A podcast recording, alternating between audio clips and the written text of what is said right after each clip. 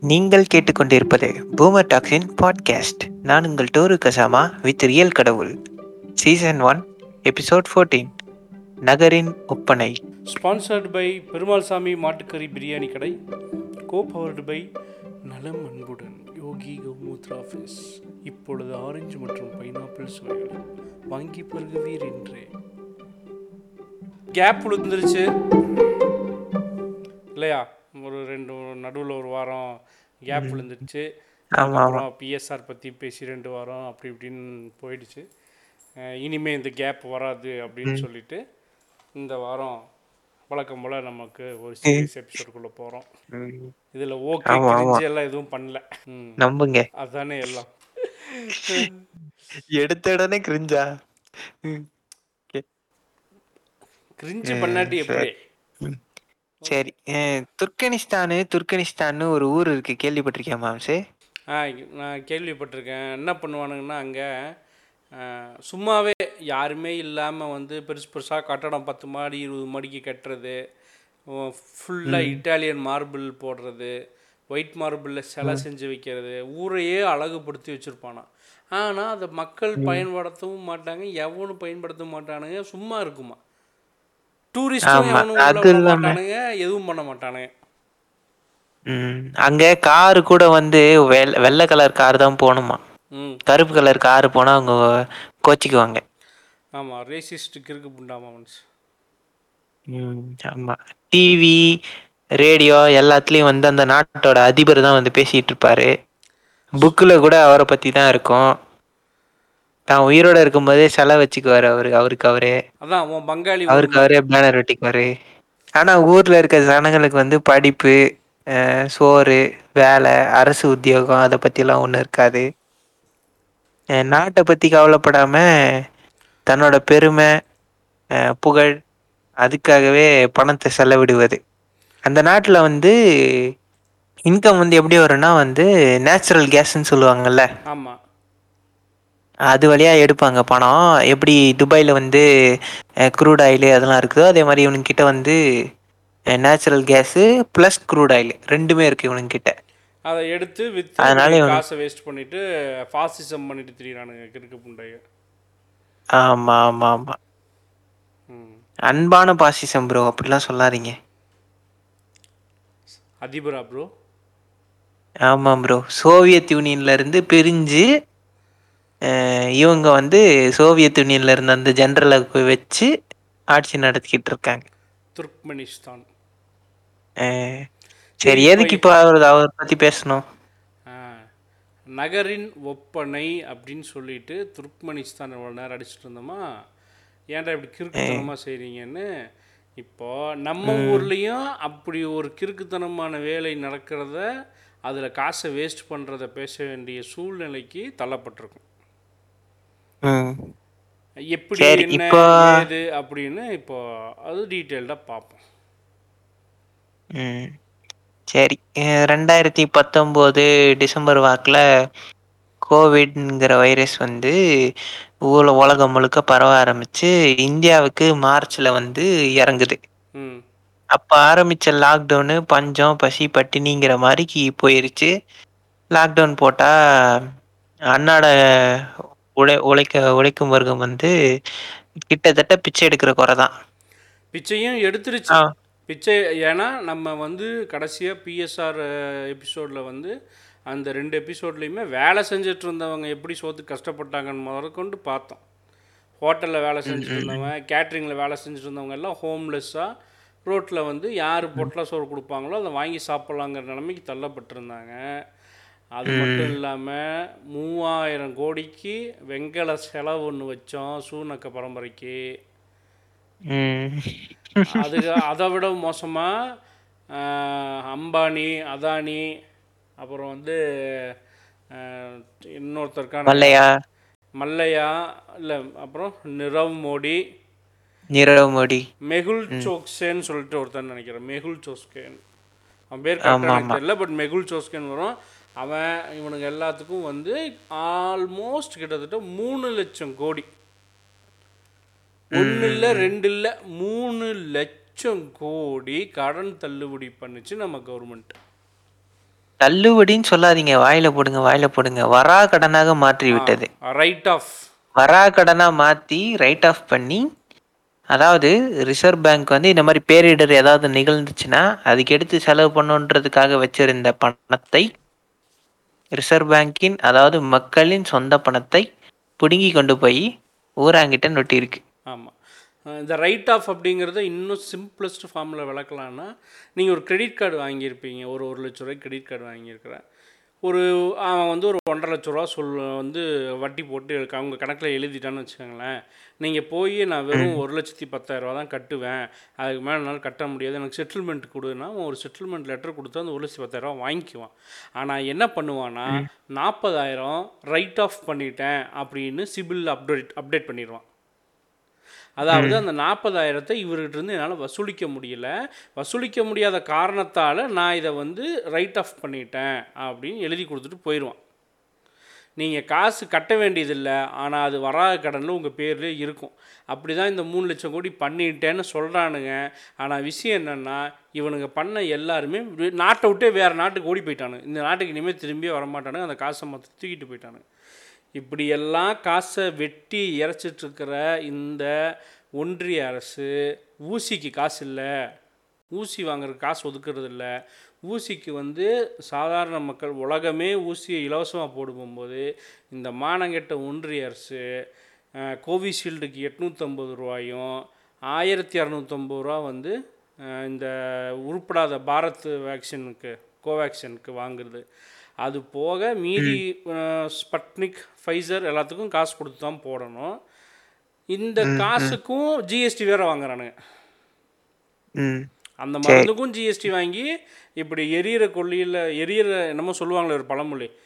எரியறதுல பிடுங்கின வரைக்கும் லாபம் அப்படின்னு சொல்லி நம்ம கஷ்டத்தில் இருக்கிறப்போ பிடுங்கி பிடுங்கி பிடுங்கி தின்னுட்டு அடுத்து என்ன சொல்கிறானுங்க ஸ்மார்ட் சிட்டின்னு ஒன்று கொண்டு வந்திருக்கானுங்க இப்போ எந்த நாட்டிலையுமே வந்து டாக்ஸ் வந்து பத்து பர்சன்ட்டுக்கு மிகாமல் தான் இருக்கும். ஆனா நம்ம ஊர்ல மட்டும்தான் அஞ்சுல ஒரு பங்கு.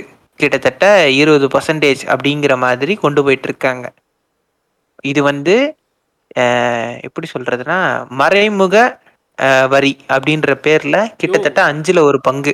மாம்ஸ் அஞ்சில் ஒரு பங்கு இல்லை. நாலில் ஒன்றுன்னு சொல்லு. ஏன்னா லேப்டாப்பு மொபைல் எல்லாத்துக்கும் டுவெண்ட்டி எயிட் பர்சன்ட் ஜிஎஸ்டி போடு. ம். இன்னைக்கு அதாவது எந்தெந்த பொருள் இன்னைக்கு பொதுஜனம் நான் வந்து வந்து எந்தெந்த எந்தெந்த பொருள் செக் பண்ணேன் டுவெண்ட்டி எயிட் பர்சன்டேஜ் ஜிஎஸ்டி கொடுக்கு வாங்குறான். மொபைலுக்கு ம்ஹும். பத்தாயிரம் ரூபாய்க்கு அதாவது- ரெண்டாயிரத்தி எட்நூறுரூவா வரி. இப்போ எந்தெந்த பொருள்லாம் வந்து புழக்கத்துல அதிகமா இருக்குதோ யா எந்த பொருளை அதிகமா வாங்குவாங்களோ அது மேல வரி சலு வரி வந்து அதிகமா சே போட்டு எடுக்கிறாங்க. ஓகே ஸோ அவன் பாக்கெட்டை திறந்தானாலே அதுல இருந்து வரி வந்துடணுன்ற மாதிரி நீ சாப்பிட்டா அதுக்கு வரி. இதையெல்லாம் கேட்டா நீங்க இந்திய இந்திய எனும் தேசத்திற்காக நீங்க வந்து ஒரு அஞ்சு ரூபாய் கூட கொடுக்க முடியாதுன்னா நீங்க எதுக்கு ஹோட்டல்ல வந்து சாப்பிட்றீங்க வீட்ல போய் சாப்பிடுங்கன்னு ஒரு அம்மா சொல்லும். அதாவது இன்டைரக்ட் வரி கட்டுறவன் தான் இருக்கிறதுலே நம்பர் ஒன் டேக்ஸ் பேயர் அப்படின்னு சொல்லிட்டு சம்பாதிக்கிறதுல பாதி கிடையாது. முக்கால்வாசியை டேக்ஸாகவே கொடுத்துட்டு போயிடுற அளவுக்கு நம்ம வந்து இந்த நாட்டில் டேக்ஸ் கட்டுறோம். இப்படி டேக்ஸ் கட்டின பணத்தை எடுத்து என்ன பண்ணா ம்.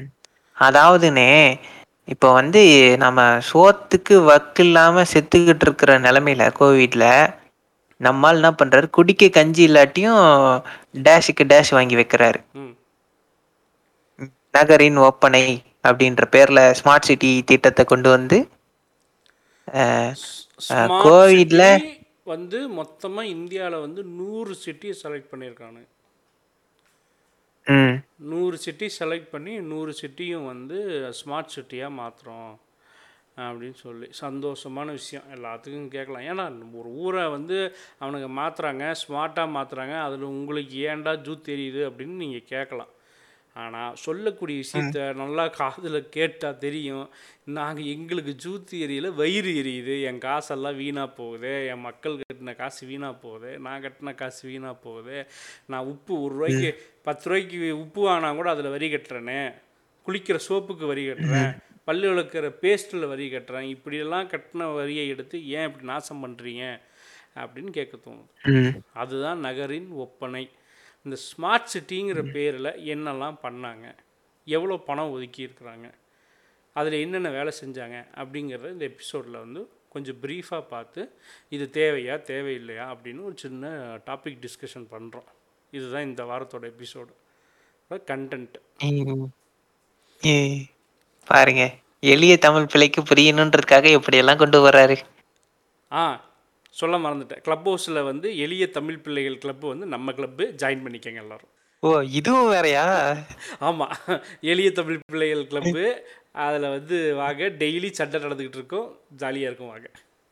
சரி. இப்போ ஸ்மார்ட் சிட்டி வந்து இந்த பிளான் போட்டாங்க. சரி இந்தியா முழுக்க நூறு இருக்கு. சரி தமிழ்நாட்டில் மொத்தம் பதினொன்று இருக்கு. பதினோரு அஹ், சிட்டி இருக்கா? சென்னை. இப்போ நான் சிட்டி வைஸ் ஃபஸ்ட்டு லிஸ்ட்டு சொல்லிடுறேன். அப்படியே அமௌண்ட்டும் சொல்கிறேன் சிட்டி வைஸ் வந்து சென்னை கோயம்புத்தூர் ஈரோடு மதுரை. பாண்டிச்சேரி தஞ்சாவூர் தூத்துக்குடி திருச்சி திருநெல்வேலி திருப்பூர் வெள்ளூர். பதினோரு. சிட்டி இப்போது இதுக்கு எவ்வளோ எவ்வளோ அமௌண்ட் ஒதுக்கியிருக்கிறானுங்க மொத்தமாக ஒதுக்கின அமௌண்ட் வந்து பதினஞ்சாயிரத்தி எழுநூற்றி முப்பத்தி ரெண்டு கோடி. இப்போ இந்த பதினஞ்சாயிரத்தி எழுநூற்றி முப்பத்தி ரெண்டையும் சரிசமமாக பிரித்து பதினோரு சிட்டிக்கு கொடுக்கல. ஆமா. இதை வந்து அமௌ என்ன என்ன வயசில் இந்த டேட்டாவை பிரிச்சிருக்காங்கன்னு தெரியல. இது ஏன் என்ன மாதிரி இந்த அமௌண்ட் ஒதுக்கியிருக்கிறான்னு அந்த டேட்டாவை வந்து எவ்வளோ ட்ரை பண்ணோம். ஆனால் அதோட அள ப பர்சன்டேஜ் ஆஃப் ஷேரிங் கண்டுபிடிக்க முடியல. ஸோ அதனால் இது என்ன அவைலபிளோ அதை சொல்கிறேன் சென்னைக்கு தொள்ளாயிரத்தி ஐம்பத்தி ஒம்பது கோடி. கோயம்புத்தூருக்கு ஆயிரத்தி நூற்றி நாற்பத்தி ரெண்டு கோடி ஈரோடு ஆயிரத்தி முந்நூற்றி பன்னெண்டு கோடி மதுரை ஆயிரத்தி எட்நூற்றி தொண்ணூற்றி ரெண்டு கோடி பாண்டிச்சேரி இரநூத்தி பதினேழு கோடி தஞ்சாவூர் ஆயிரத்தி பன்னெண்டு கோடி தூத்துக்குடி ஆயிரத்தி நாற்பத்தி எட்டு கோடி திருச்சி ஆயிரத்தி ஐநூற்றி பத்து கோடி திருநெல்வேலி ஆயிரத்தி அறநூற்றி அறுபத்தி ஏழு கோடி திருப்பூர் ரெண்டாயிரத்தி எட்நூற்றி எண்பது கோடி வேலூர் ரெண்டாயிரத்தி தொண்ணூற்றி மூணு கோடி. மலைப்பா இருக்குல்ல?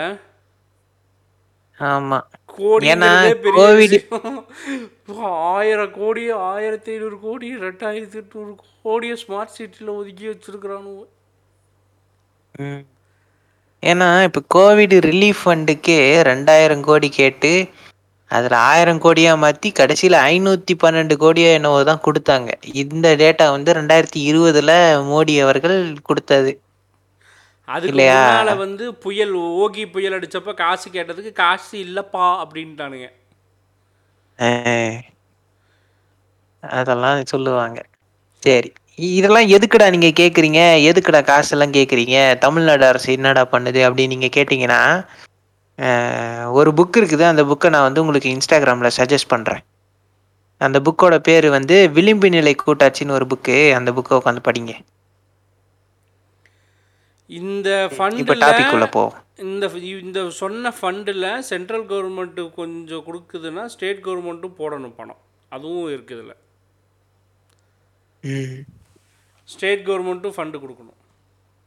ம் ம் ம் ம். கொடுத்து தான் இந்த இந்த திட்டத்தை வந்து ஃபுல்ஃபில் பண்ணுறானுங்க இப்போ.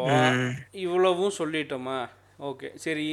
நல்ல விஷயம். ஒரு சிட்டிக்கு வந்து ஆறு ஆயிரம் கோடி கொடுத்து அந்த ஊரை டெவலப் பண்ணுங்கிறது நல்ல விஷயம். ஒரு ஊர் எப்படி டெவலப் பண்ணலாம்? நீ சொல்லு மச்சான். ஊரை டெவலப் பண்ணோம்னா முதல்ல இல்லை உங்ககிட்ட வந்து இந்த ஊரை. கொடுத்துட்டு உன்கிட்ட ஒரு ஊரை கொடுத்துட்டு இருந்தா இந்தா நீ வந்து திருச்சியை வச்சுக்க. திருச்சிக்கு ஒரு ஆயிரத்தி ஐநூறு கோடி வச்சுக்க. அந்த ஊரை டெவலப் பண்ணணும்னா நீ என்னெல்லாம் டெவலப் பண்ணுவ அந்த ஊரில்? முதல்ல வந்து குப்பை குப்பையை வந்து சரி பண்ணுவேன். அந்த வெளி வெட்ட வெளியில போட்டு எரிக்கிறாங்கல்ல. அப்படி இல்லை போட்டு மக்குற மாதிரி ஏதாவது சிஸ்டம் கொண்டு வருவேன். அப்புறம் வாட்டருக்கு வந்து ஏதாவது பண்ணுவேன். மீதி இருக்கிற பணத்தை வச்சு நான் எஜுகேஷனில் தான் செலவு பண்ணுவேன். எஜுகேஷன் சாப்பாடு ஸோ இந்த அம்மா உணவுகள்லாம் இருக்குல்ல? ஒரு ஒரு ஸ்மார்ட் சிட்டிங்கிறது எப்படி இருக்கணும்னா ஒரு ஹோம்லெஸ் இருந்து ஹோம் இருக்கிற இருந்து பங்களா வச்சிருக்கிறவனுக்கு வரைக்கும் இங்கே இருக்கிற எல்லா மக்களுக்கும் உபயோகப்படக்கூடிய செலவுகள் பண்ணணும். ஆமா ஆமா. கரெக்டா? இப்போ அந்த இவனுக்கு நம்மளுக்கு என்ன தெரியுமா பண்ணுறானுங்க நான் வந்து ஒரு மூணு ஊர் பார்த்துருக்குறேன்னு வச்சுக்கேன். நீ ஒரு மூணு ஊர் பார்த்துருப்ப. ஒரு ஆவரேஜாக ஏதாவது கால்குலேட் பண்ணால் குளத்தை சுற்றி அழகுபடுத்துறது. ம். குளத்தை சுற்றி காங்கிரீட் போடுறது காங்கிரீட் போட்டு அதுக்கு கம்பி கட்டுறது அந்த கம்பியில் சர்க்கஸ் வைக்கிறது சறுக்கு மரம் வைக்கிறது சீசா பலகை வைக்கிறது லைட்டு கலர் கலராக மாட்டுறது கலர் கலர் பெயிண்ட் இதுக்கு பத்தாம சோலார் செல் லேம்ப் வேற வைக்கிறது. அந்த சோலார் செல் ஒரு ஒரு சோலார் பிளேட்டு ஒரு அடி இருக்கு. ஒரு அடிக்கு ஒரு அடி. அந்த சோலார் பிளேட்டு அதுக்கு ஒரு ஒன்பதாயிரம் ரூபான்னு இல்ல இல்ல இல்ல. ஜஸ்ட் அந்த பிளேட்டு மட்டும் ஒன்பதாயிரம் ஓவா. அப்புறம் ஒரே ஒரே பேட்டரி வைக்கணும்ல? ஒன் ஃபிஃப்டி ஏஹெச் பேட்டரி எப்படி ஒரு பன்னெண்டாயிரம் ரூபா வராது? நம்ம ஏங்க நம்ம ஆளுங்க பில் அப்படி போடுறாங்கங்க. ஆனா ஒரிஜினல் காஸ்ட் பாத்தீங்கன்னா அது கிடையாது. சரி ஆவரேஜாக ஒரு பத்தாயிரம்னு வச்சுக்குவோமே. சரி. ஒரு ஒரு கம்பத்துக்கு லைட்டு போட்டு ஒன் ஃபிஃப்டி ஏஹெச் போட்டு எல்லாம் போட்டு வைக்க ஒரு பத்தாயிரம் செலவு பண்றாங்க. அட போயா நீ உன் கணக்கில் பெட்ரோல் ஊற்றி கொளுத்த. அவன் கம்பம் எப்படி டிசைன் வச்சிருக்கானு தெரியுமா? அது ஏதோ வந்து லண்டன் வால் ஸ்ட்ரீட்ல இருக்கிற மாதிரி இருக்குது. அப்படி கலைநயத்தோடு இருக்குது அது. அவ்வளோ தெரியுதா?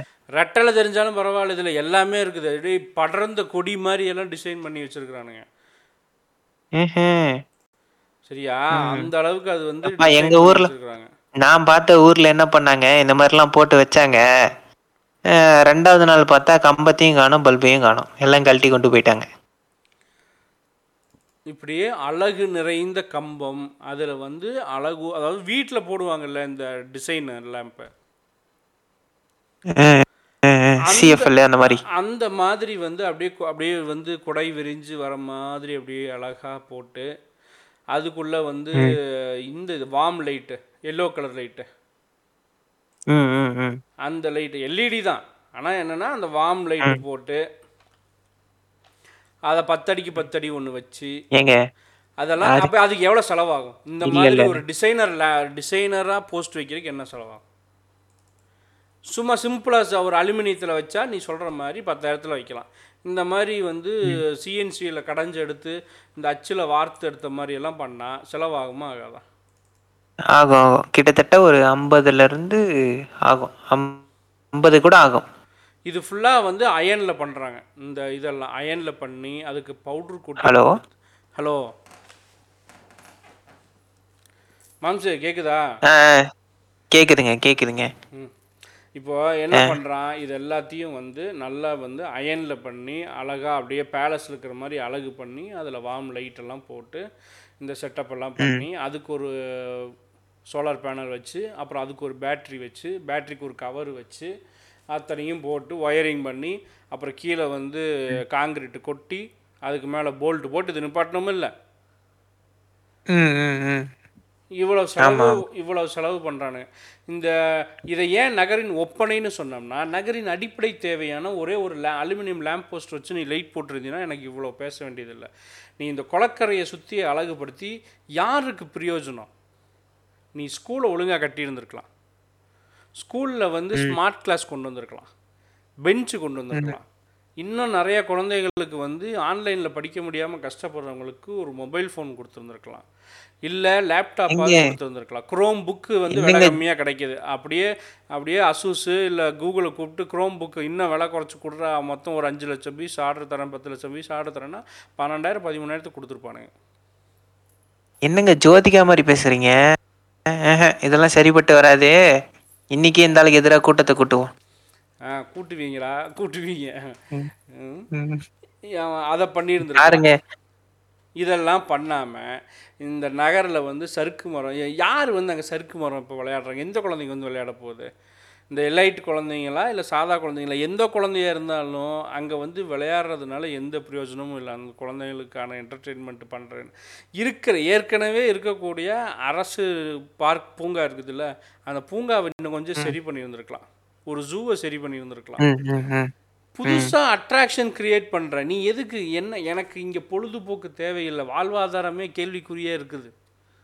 எத்தனையோ லட்சம் மக்களுக்கு வாழ்வாதாரம் கேள்விக்குறியாக இருக்கும்போது இந்த நகரை அழகுபடுத்தி நீ யாரை கூப்பிட்டு வந்து வெளிச்சம் போட்டு என்ன சீன் காட்டுற? I love. Kovai. I love Tiruchi. I love Madurai. தெரியும்டா எங்க அவன் பிறந்த ஊரை அவன் கொண்டாடுவான்டா. நீங்க பச்சை மூடிட்டு அதுக்கு போய் பத்து லட்ச ரூபா செலவு பண்ணாதீங்கடா. அந்த பத்து லட்ச ரூபாய் தூக்கின்னு போய் பக்கத்துல ஒரு அந்த ஏரியாவில் இருக்கிற ஒரு ஸ்கூலுக்கு செலவு பண்ணு. ஒரு சமூகமே படிச்சு மேலே வரும். ம். இப்போ ஒரு ஸ்கூல் இருக்குன்னு வச்சுக்கோங்களேன் அந்த ஸ்கூல்ல பாத்ரூம் ஒழுங்கா இல்லைனாலே பெண் குழந்தைங்க வந்து அந்த ஸ்கூலுக்கு போறதுக்கே ரொம்ப கஷ்டப்படும். ஸ்கூல் போறத விட்டுட்டு வேற ஏதாவது வேலையை பார்க்க போயிடுங்க. கவர்மெண்ட் ஸ்கூல்ல சொல்றேன். இப்போ நீ அந்த பத்து லட்சம் இருந்துச்சுன்னா நீ எத்தனை டாய்லெட் கட்டலாம்? ஏற்கனவே இருக்கிற பினாயில் வாங்கி ஊத்தி இருந்தா கூட சந்தோஷப்பட்டு இருப்போம்டா எப்பா இவங்க ஸ்வச் பாரத்னு தூக்கிட்டு வருவாங்க. இதெல்லாம் சரிப்பட்டு வராது விடுங்க. இல்ல அரசு கக்கூசு கார்ப்பரேஷன் கக்கூசுல ஒரு நேரம் ஒண்ணுக்காவது போக முடியுமா? கிடையாது. ஒண்ணுக்கு கூட போக முடியாத அளவு கன்றாவியாக தான் நீ வச்சிருப்பீங்க.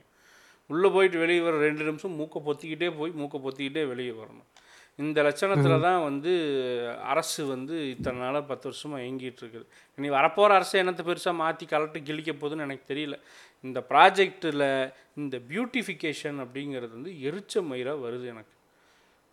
ஏன் இவ்வளவுனா நீங்கள் நீங்கள் சும்மா போயிட்டு செக் பண்ணுங்கள் ஸ்மார்ட் சிட்டி ஒவ்வொரு ஊருக்கும் ஸ்மார்ட் சிட்டியில் என்னெல்லாம் செலவு பண்ணானுங்கன்னு சொல்லி ஒவ்வொரு ஊருக்கும் ஒவ்வொரு தனி வெப்சைட் இருக்குது ஏன்னா இது எப்படி கொண்டு வந்திருக்கானுங்கன்னா இப்போ கோயம்புத்தூர்னா Coimbatore smart city limited Madurai smart city limited Tiruchi smart city லிமிடெட்னு limited கம்பெனியாகவே அதை ரெஜிஸ்டர் பண்ணி அதுக்கு அந்த ஊர் கார்ப்பரேஷன் கமிஷனரை வந்து சிஇஓவாக போட்டு தான் ஃபங்க்ஷன் ஆகுது.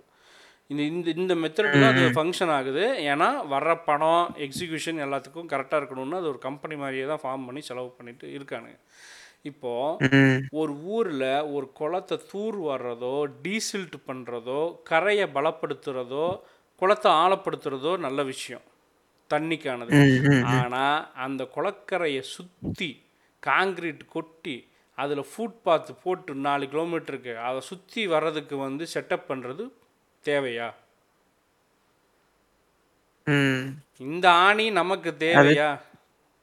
தேவையில்லாத அணி தான் இருந்தாலும் நாளைக்கு நாளை பின்ன நம்ம நம்மவர் வந்து அதுல வந்து ஏதாவது ஓட்டு கேட்க வருவார்ல அப்போ தேவைப்படும். வளர்ந்து வர வளர்ந்த நாடு அதாவது நம்ம சொல்கிறது வந்து தேர் ஃபுல்லி டெவலப்டு அவனோட வந்து ம காசு பலமே வேற அசுர பலத்தில் அவன் இருக்கிறான்னு வச்சுக்கோங்களேன் அந்த நாட்டுக்கு இந்த. அழகு தேவை. ஏன் ஓப்பனா தேவை? பேசுவோம். நீ நீ இவ்வளவும் எதுக்கு நீ கொண்டு வர பார்க்குற ஃப்ரான்ஸு யூஎஸ் கூட கம்பேர் பண்ண தானே? அவனோட ஜிடிபி என்ன உன் ஜிடிபி என்ன? உன் ஜிடிபி டூ ட்ரில்லியன் அவ்வளோதான் அவனோட ஜிடிபி மில்லியன் ட்ரில்லியனுக்கு தாண்டி போயிட்டு இருக்கு நீ நீ நீ இதை கொண்டு போய் அவன் கூட கம்பேர் பண்ண முடியுமா? சொல்லு. அவன் ஃபஸ்ட்டு இரு ஃபஸ்ட்டு நீ இங்கே என்ன முக்கியம்? உணவு உடை இருப்பிடம். அதுக்கப்புறமா கல்வி. அதுக்கப்புறம் சுகாதாரம். இதை தாண்டி மிச்சம் மீதி இருந்ததுன்னா நீ கொண்டு போய் எங்கன்னா கொட்டு. வேணாம்னு சொல்ல. இங்கே அதுக்கே வந்து வலிக்க இடம் இல்லையா?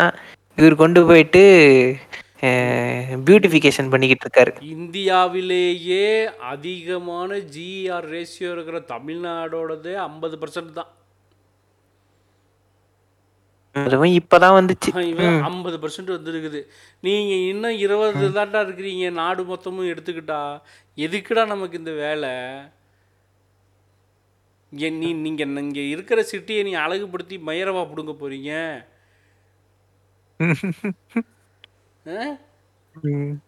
அதாவது பரவாயில்ல கோயம்புத்தூரில் மாடல் ரோடு ஒன்று போடுறேன்னு ஒன்று பண்ணானுங்க அஹ் சிமெண்ட் ரோடா? ரோட்டை ஃபுல்லாக வந்து ரெண்டு சைட்லேயும் வந்து இந்த பக்கம் வந்து ஒரு பத்தடி அந்த பக்கம் ரெண்டு இது இருக்கும் இல்லையா? Platform ரோடோட side. பிளாட்ஃபார்மை பத்து பத்து அடிக்கு பிளாட்ஃபார்ம் வந்து கிரானைட் கல் பதிச்சு போட்டிருக்காங்க அடங்கொத்தா. போட்டுட்டு அப்புறம் ரோடோட ஜங்ஷனில் அந்த கரெக்டாக சொல்லணும்னா யூரோப்பில் வந்து நிறைய இடத்துல வந்து போய் சுற்றி பார்க்குற இடத்துலலாம் வந்து என்ன ஆகும்னா ரோடு இல்லாத இடத்துல கல் பதிச்சிருப்பாங்க. ஒரு நாலு இன்ச்சு இல்லை அஞ்சு இன்ச்சுக்கு அஞ்சு இன்ச்சு ஒரு கருங்கல் மாதிரி இருக்கும். நான் ஃபோட்டோ எல்லாத்தையும் வந்து போடுறேன் இன்ஸ்டாவில் போடுறேன் பேஜ்லேயும் போடுறேன் இவனுங்க பண்ணி வச்ச கருமத்தை. அந்த மாதிரி வந்து அழகுபடுத்தி நடுவில் வந்து ஒரு கிளாக் டவர் வச்சு அதுக்கும் அதே மாதிரி நான் சொன்ன மாதிரி அழகு வேலைப்பாடுகள்லாம் செஞ்சு பயங்கரமாக அது இதுன்னெலாம் பண்ணி பண்ணி வச்சுருக்கானுங்க. அது மாடல் ரோடாம். எத்தனை கோடி அதில் இறச்சானீங்கன்னு தெரியல. கோடி கணக்கில் இறச்சி எஸ்பி வேலுமணி வந்து திறந்து வச்சான் அதை ஓகேவா ஒரு அப்ராக்சிமேட்டா சொல்லணும்னா ஒரு ஸ்கொயர் ஃபீட்டு கிரானைட்டோட ப்ரைஸு கிட்டத்தட்ட இரநூறு ரூபாய். ஒரே ஒரு ஸ்கொயர் ஃபீட் ஆமாம் இன்னைக்கு வந்து ஸ்கொயர் ஃபீட்டு மகா மட்டமான கிரானைட்டு வந்து அதாவது ஒரு சில கலர்ஸ் எல்லாம் இருக்குது அது வந்து அதுதான் அபேண்டன்ட்லி அவைலபிள் கலர்ஸ்னு அந்த கலருமே இன்னைக்கு நூறுரூவாய்க்கு வந்துருச்சு ஸ்கொயர் ஃபீட் ம் ம், ம். ரிச்சு கலர்ஸ் தான் இரநூறு முந்நூறு அறநூறுக்கெல்லாம் இருக்குது ஆனால் இருக்கிறதுலே ரொம்ப மட்டமான குவாலிட்டியில் இருக்கக்கூடிய கிரானைட்டு எடுத்தாலே நூறுரூவா ஸ்கொயர் ஃபீட்டுக்கு வித்துட்ருக்குது பிளாட்ஃபார்மில் நீ கிரானைட் போடலைன்னு யார் அழுதா? உன்னை யார் அதை போட சொன்னா? ஒன்று அன்பாலிஷ்டு கிரானைட் இல்லாட்டி பாலிஷ்டு கிரானைட் ரெண்டையும் மாற்றி மாற்றி யூஸ் பண்ணுறது சென்னை பாண்டி பஜாரில் இதே வேலையை செஞ்சுருக்கிறாங்க. ரெண்டு பக்கமும் இருபது இருபது அடிக்கு பிளாட்ஃபார்ம் போட்டு ஃபுல்லாக வந்து கிரானைட் ஃபர்னிஷிங் நீ எதுக்குடா கிரானைட் ஃபர்னிஷ் பண்ணுற எனக்கு புரியவே இல்லைடா. சம்மந்தமே இல்லாத இடத்துல எல்லாம் எதுக்கு கிரானைட் ஃபர்னிஷ் பண்ணுறீங்க என்ன என்ன பிரச்சனை உங்களுக்கு? நான் சீரியஸாக வந்து இப்போ நான் வந்து போலாண்ட்லேயும் பார்த்தேன் செக் ரிப்பப்ளிக்லேயும் இல்லை பாரிஸ்லேயும் இல்லை ஹாங்காங்கில் இல்லை சைனாவில் இல்லை சிங்கப்பூரில் இல்லை மலேசியாவில் இல்லை எங்கேயுமே கிரானைட்ல எல்லாம் இவனை பிளாட்ஃபார்ம் கட்டி நான் பார்த்ததே இல்லை. ப்ரோ ப்ரோ துர்கிஸ்தான் மறந்துட்டீங்க ப்ரோ அந்த இளவெடுத்த ஊருக்கு நான் போனதில்லை. இதை விடவும் ரொம்ப ரிச்சஸ்ட்டு அதாவது தண்ணி மாதிரி நான் செலவு பண்ணுறதுக்கு தயாராக இருக்கேன் எனக்கு மேட்ரே இல்லை அப்படிங்கிற துபாயில் கூட கிரானைட் கல்லை பிளாட்ஃபார்மில் யூஸ் பண்ணல. ம். அந்த ரப்பரைஸ்டு மோனோபிளாக்குன்னு சொல்லுவாங்க அதைத்தான் பிளாட்ஃபார்முக்கு பிரிக்கு பிரிக்கு அந்த பிரிக்கை தான் பிளாட்ஃபார்முக்கு போடுறான். அவன் கூட கிரானைட்டில் வந்து போடவே இல்லை. இந்த வேர்ல்ட்ஸ் டாலஸ்ட் பில்டிங் பெருமைக்கு காசு போட்டு கட்டினான் பாரு அவன் கூட அதை பண்ணவே இல்லை. ஆனால் உங்களுக்கு நீங்கள் வளரவும் இல்லை ஒரு மயிரும் இல்லை வளமும் இல்லை என்ன மயிருக்கடா கிரானைட்டில் உங்களுக்கு வந்து இதெல்லாம் கேட்குது பிளாட்ஃபார்மு நேச்சுரல் ரிசோர்ஸை அழிச்சு கொண்டு வந்து இங்கே கொட்டுறது. ஏன் இந்த பிரிக்கு பண்ணுறவனுகிட்ட வாங்கி நீங்கள் பிரிக்கு போட்டால் பிளாட்ஃபார்ம் ஒழுங்கு நீ ஒழுங்கு மேலே கட்டினா எல்லாமே ஒழுங்காக நிற்கும் ஓ ஒரு சட்டி சிமெண்ட்டுக்கு பத்து சட்டி மணல் போட்டால் மயிர்லையா நிற்கும் அது. ம். சிமெண்ட்டில் ஊழல் பண்ண வேண்டியது. ஸோ இப்படி வந்து பியூட்டிஃபிகேஷன் அப்படிங்கிற பேரில் இந்த இந்த தேவையில்லாத மயிர் வேலையை செஞ்சு காசை இற இறன்னு இறச்சிக்கிட்டு கிடக்குறானு. இந்த ஐ லவ் கோவைன்னு ஒரு சிம்பிள் வைக்கிறதுக்கு. இதெல்லாத்தையும் விட இந்த மாதிரி கட்டினதை அழகுபடுத்துறதுக்கு புல் வைக்கிறது ம். செடி வைக்கிறது ம் அதுக்கு வேற தனி காசு. அதுக்கு தனியாக ஒரு காசு அதுக்கு தண்ணி விடுறதுக்கு தனி செலவு அதை மெயின்டைன் பண்ணுறதுக்கு தனி செலவு. நீ இது கட்டினதே முட்டாள்தனம் வேஸ்ட்டு தண்ட கருமாந்திரம்னு நம்ம சொன்னா இதில் இது வேற. ஏற்கனவே அழகு வேலைப்பாடுகள் அதில் சிறப்பு அழகு வேலைப்பாடுகள் வேற புடுங்காளிய ஸோ இப்போது ஒரு சில சிட்டியில் என்ன எதில் எவ்வளோ அமௌண்ட் செலவு பண்ணாங்கன்னு ஒரு டீட்டெயில் இருக்குது. இப்போ அதை சொல்ல போகிறேன் கோயம்புத்தூருக்கு ஒதுக்கின ஆயிரத்தி நூற்றி நாற்பத்தி ரெண்டு கோடியில் lake rejuvenation and restoration Valankulam space creation அந்த ஒரு ப்ராஜெக்ட்டுக்கு இருபத்தி நாலு கோடி. அதே வாலாங்குளம் பீப்புள் ப்ராமினேட் அதாவது பொதுமக்கள் வந்து அந்த வாலாங்குளத்தை சுற்றி நடந்து வர்றதுக்கும் சுற்றி நடந்து வர இடத்துல அங்கங்கே ஷா கடையெல்லாம் வச்சுருக்குறானுங்க கண்டெய்னரில் செஞ்சு இந்த மாதிரி கடையெல்லாம் வச்சு நடந்து வர மாதிரி செஞ்சதுக்கு இருபத்தி நாலு கோடி. பெரிய குளம் பீப்புள் ப்ராமினேட் அங்கே நாற்பது crore. Kurinji garden south zone ward number eighty ஃபைவ்ல ஒரு பார்க்கு கட்டியிருக்கிறாங்க. வெறும் பார்க்கு அதாவது நம்ம ஊரில் நிறைய பார்க் இருக்குது எல்லாருக்கும் தெரியும். ஒவ்வொரு ஏரியாவுக்கும் ஒரு பார்க் ஒதுக்கி விட்ருப்பாங்க அதை வந்து கவர்மெண்ட்டுக்கிட்ட தான் ஹேண்ட் ஓவர் பண்ணுவாங்க. அந்த பார்க்கில் வாக்கிங் போகலாம் நடக்கலாம். ஒவ்வொரு ஏரியா சைட்டு பிரித்ததை பொறுத்து அந்த பார்க்கோட சைஸ் அமையும். அப்படி ஒரு பார்க்குக்கு ஒரு கோடி செலவு பண்ணியிருக்காங்க. வெறும் க்ரீன் ஸ்பேஸ் டெவலப்மெண்ட்டு கீழே. அதாவது செடி வச்சதும் நட்டதும் சறுக்கு மரம் வச்சதும் மட்டும். இது என்ன பிரமாதம்? இங்க வேலூர்ல ஓட்டேரின்னு ஒரு இடம் இருக்கு அங்க ஒன்பது கோடி செலவு பண்ணிருக்காங்க அதே மேட்ர இங்க. அதான் லைனாக வருவான். இப்போ இந்த ஊரில் திரும்பவும் வார்டு நம்பர் எழுபத்தி நாலு சவுத் என்க்ளேவ் சிவராம் நகரில் ஒரு கோடி. ம் ம்.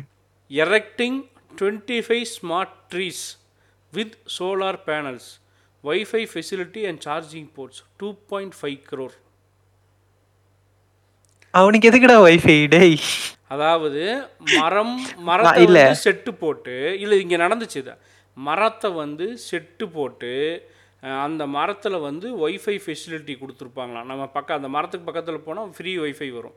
அப்புறம் அந்த மரத்தில் சார்ஜிங் போர்ட் இருக்கும் நம்ம மொபைலுக்கு சார்ஜ் போட்டுக்கலாம். இதெல்லாம் ஒர்க் ஆகிறதுக்கு வந்து சோலார் பேனல் இன்ஸ்டால் பண்ணியிருக்கிறானுங்க இது மாதிரி இருபத்தி அஞ்சு ஸ்மார்ட் ட்ரீஸ் சிட்டியில் வைக்கிறதுக்கு இருபத்தி அஞ்சு கோடி. இதெல்லாம் தேவையில்லாத விஷயங்க இது. ஒரு ஆக மொத்தம் வீட்டுக்கு- பத்து லட்ச ரூபா செலவு பண்ணியிருக்கானுங்க. இல்ல.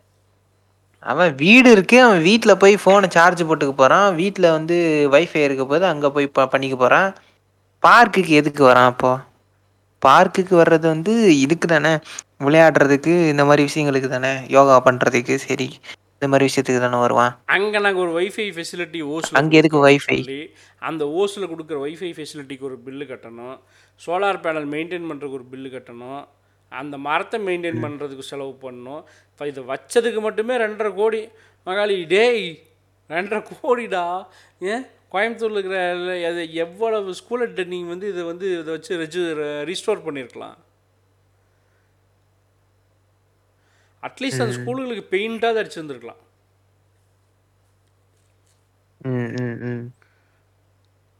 ஸ்மார்ட் கிளாஸ் ரூம் கொண்டு வந்திருக்கலாம். எனக்கு இதில் வைத்தறிச்சல் என்னென்னா இதெல்லாம் வெட்டியாக காசு செலவானதுன்னு ஒன்று இருக்குல்ல. உருப்படியாக செலவு பண்ண காசும் இருக்குது அவனுங்களை வெட்டியாக பண்ணானுங்கன்னு திட்டின மாதிரி உருப்படியாக பண்ணதுக்கும் இப்போ வந்து ஒரு பாயிண்ட் சொல்ல வேண்டியது இருக்குது three point six megawatt solar panel plant போட்டிருக்கானுங்க. அதுக்கான செலவு பதினெட்டு புள்ளி எட்டு கோடி. இன்னொரு ஒன் மெகாவாட் சோலார் பேனல் போட்டிருக்கான் கவுண்டம்பாளையங்கிற ஏரியாவில் அதுக்கு அஞ்சரை கோடி செலவாயிருக்கு. கேள்வி என்னன்னா இதுக்கு முன்னால் இந்த குளத்துக்கு மட்டுமே நாற்பது ஒரு இருபத்தி நாலு அறுபத்தி நாலு அறுபத்தி நாலு ஒரு இருபத்தி நாலு எவ்வளோ? எண்பது எண்பத்தி எட்டு கோடியை நீ குளத்தை சுற்றி அழகுபடுத்துறதுக்கு செலவு பண்ணியிருக்கிற. எண்பத்தி எட்டு கோடி. இந்த ரெண்டு சின்ன சின்ன இது சேர்த்தோம்னா தொண்ணூறு கோடி. இந்த சோலார் மரம் வச்சதுக்கு கேட்டோம்னா என்னென்னா ஒய்ஃபை மரம் வச்சதுக்கு வந்து ரெண்டரை அஞ்சு. கோடி. மொத்தம் தொண்ணூற்றி ரெண்டரை கோடியை நீ அழகுல செலவு பண்ணியிருக்கிற. வெறும் இருபத்தி நாலு கோடி ரூபாயை வந்து பவர் ப்ரொடக்ஷனுக்கு செலவு பண்ணியிருக்க. எதுக்கு இம்பார்ட்டன்ஸ் கொடுத்துருந்துருக்கணும்? பவர் ப்ரொடக்ஷனுக்கு தொண்ணூற்றி ரெண்டரை கோடியும் இந்த அழகுபடுத்துறதுக்கு நீ இருபத்தி ரெண்டு கோடி செலவு பண்ணியிருந்தீங்கன்னா கூட உன்னை மன்னிச்சு விட்டுருந்துருக்கலாம். அழகுபடுத்துறதுக்கு உங்களுக்கு நூறு தொண்ணூற்றி ரெண்டரை கோடி செலவு. இந்த அழகு எத்தனை நாளைக்கு நிற்க போகுது? சரியா தண்ணி ஊத்தாம விட்டா அந்த க்ரீன் ஸ்பேஸ் போயிடும். இந்த லாக்டவுனில் யாருமே வரல.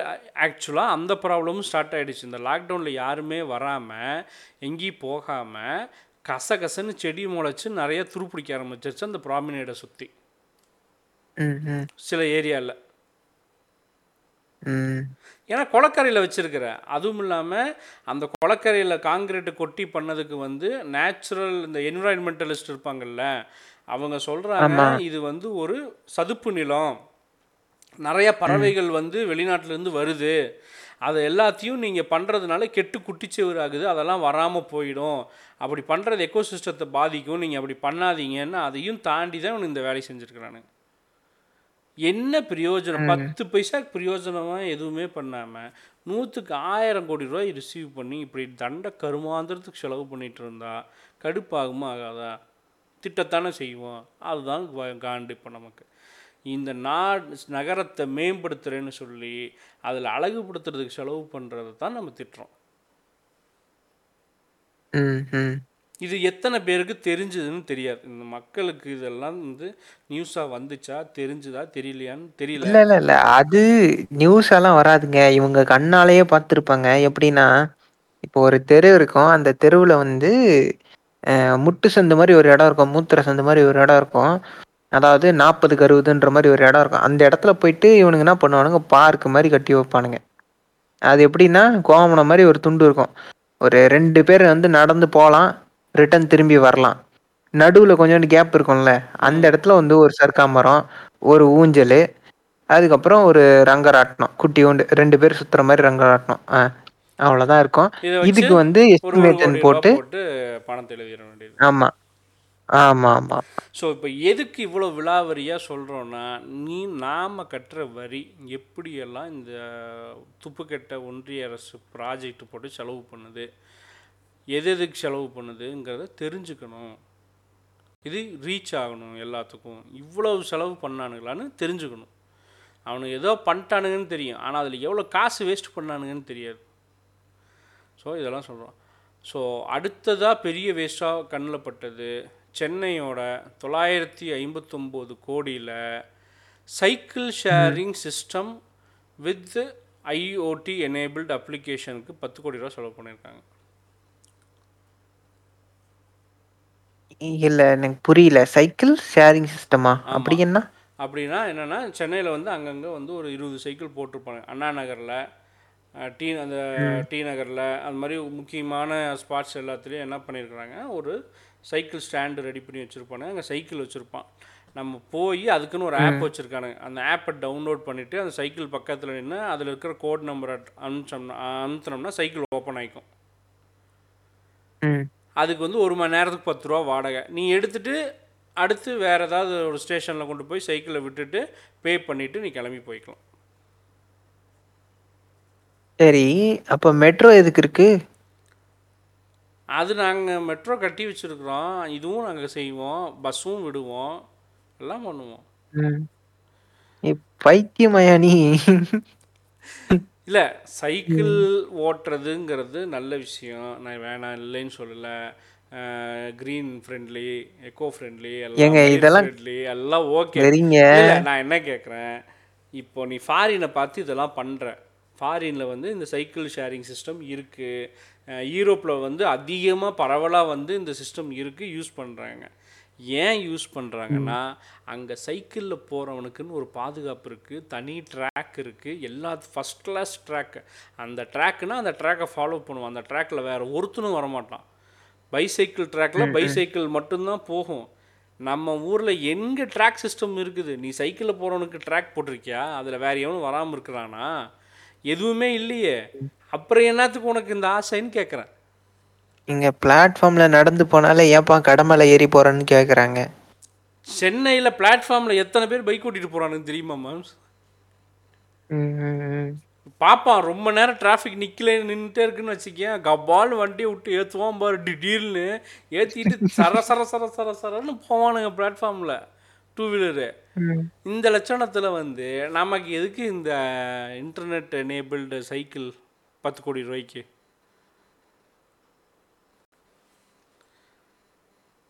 திருந்தவே மாட்டேங்கிறீங்களாடா? உங்களை வச்சுக்கிட்டு பெரிய கஷ்டம்டா. அதுக்கப்புறம் வந்து ஈரோடு தஞ்சாவூர் மதுரை பாண்டிச்சேரியெல்லாம் வந்து இப்போ நான் சொல்கிறது எல்லாமே பேம் அந்த ப்ராஜெக்ட் அப்ரூவ் ஆகி பேமெண்ட் கொடுத்து ஒர்க் முடிச்சிட்டானுங்க. அதை தான் சொல்கிறோம் ப்ரொப்போஸ்டெல்லாம் நாங்கள் எடுத்து சொல்லலை. ஏன்னா அது நடக்கலாம் நடக்காமையும் போகலாம் ஃபெயிலியர் ஆகிடலாம் அதனால் நான் அதை வந்து சொல்லாமல் இதை மட்டும்தான் சொல்கிறோம் தஞ்சாவூரில் வந்து இதே அட்டூழியம் தான் பண்ணியிருக்கிறானுங்க வெறும் க்ரீன் ஸ்பேஸ் டெவலப்மெண்ட் அப்படின்னு போட்டு ராஜப்பா பார்க்குக்கு நாலு கோடி.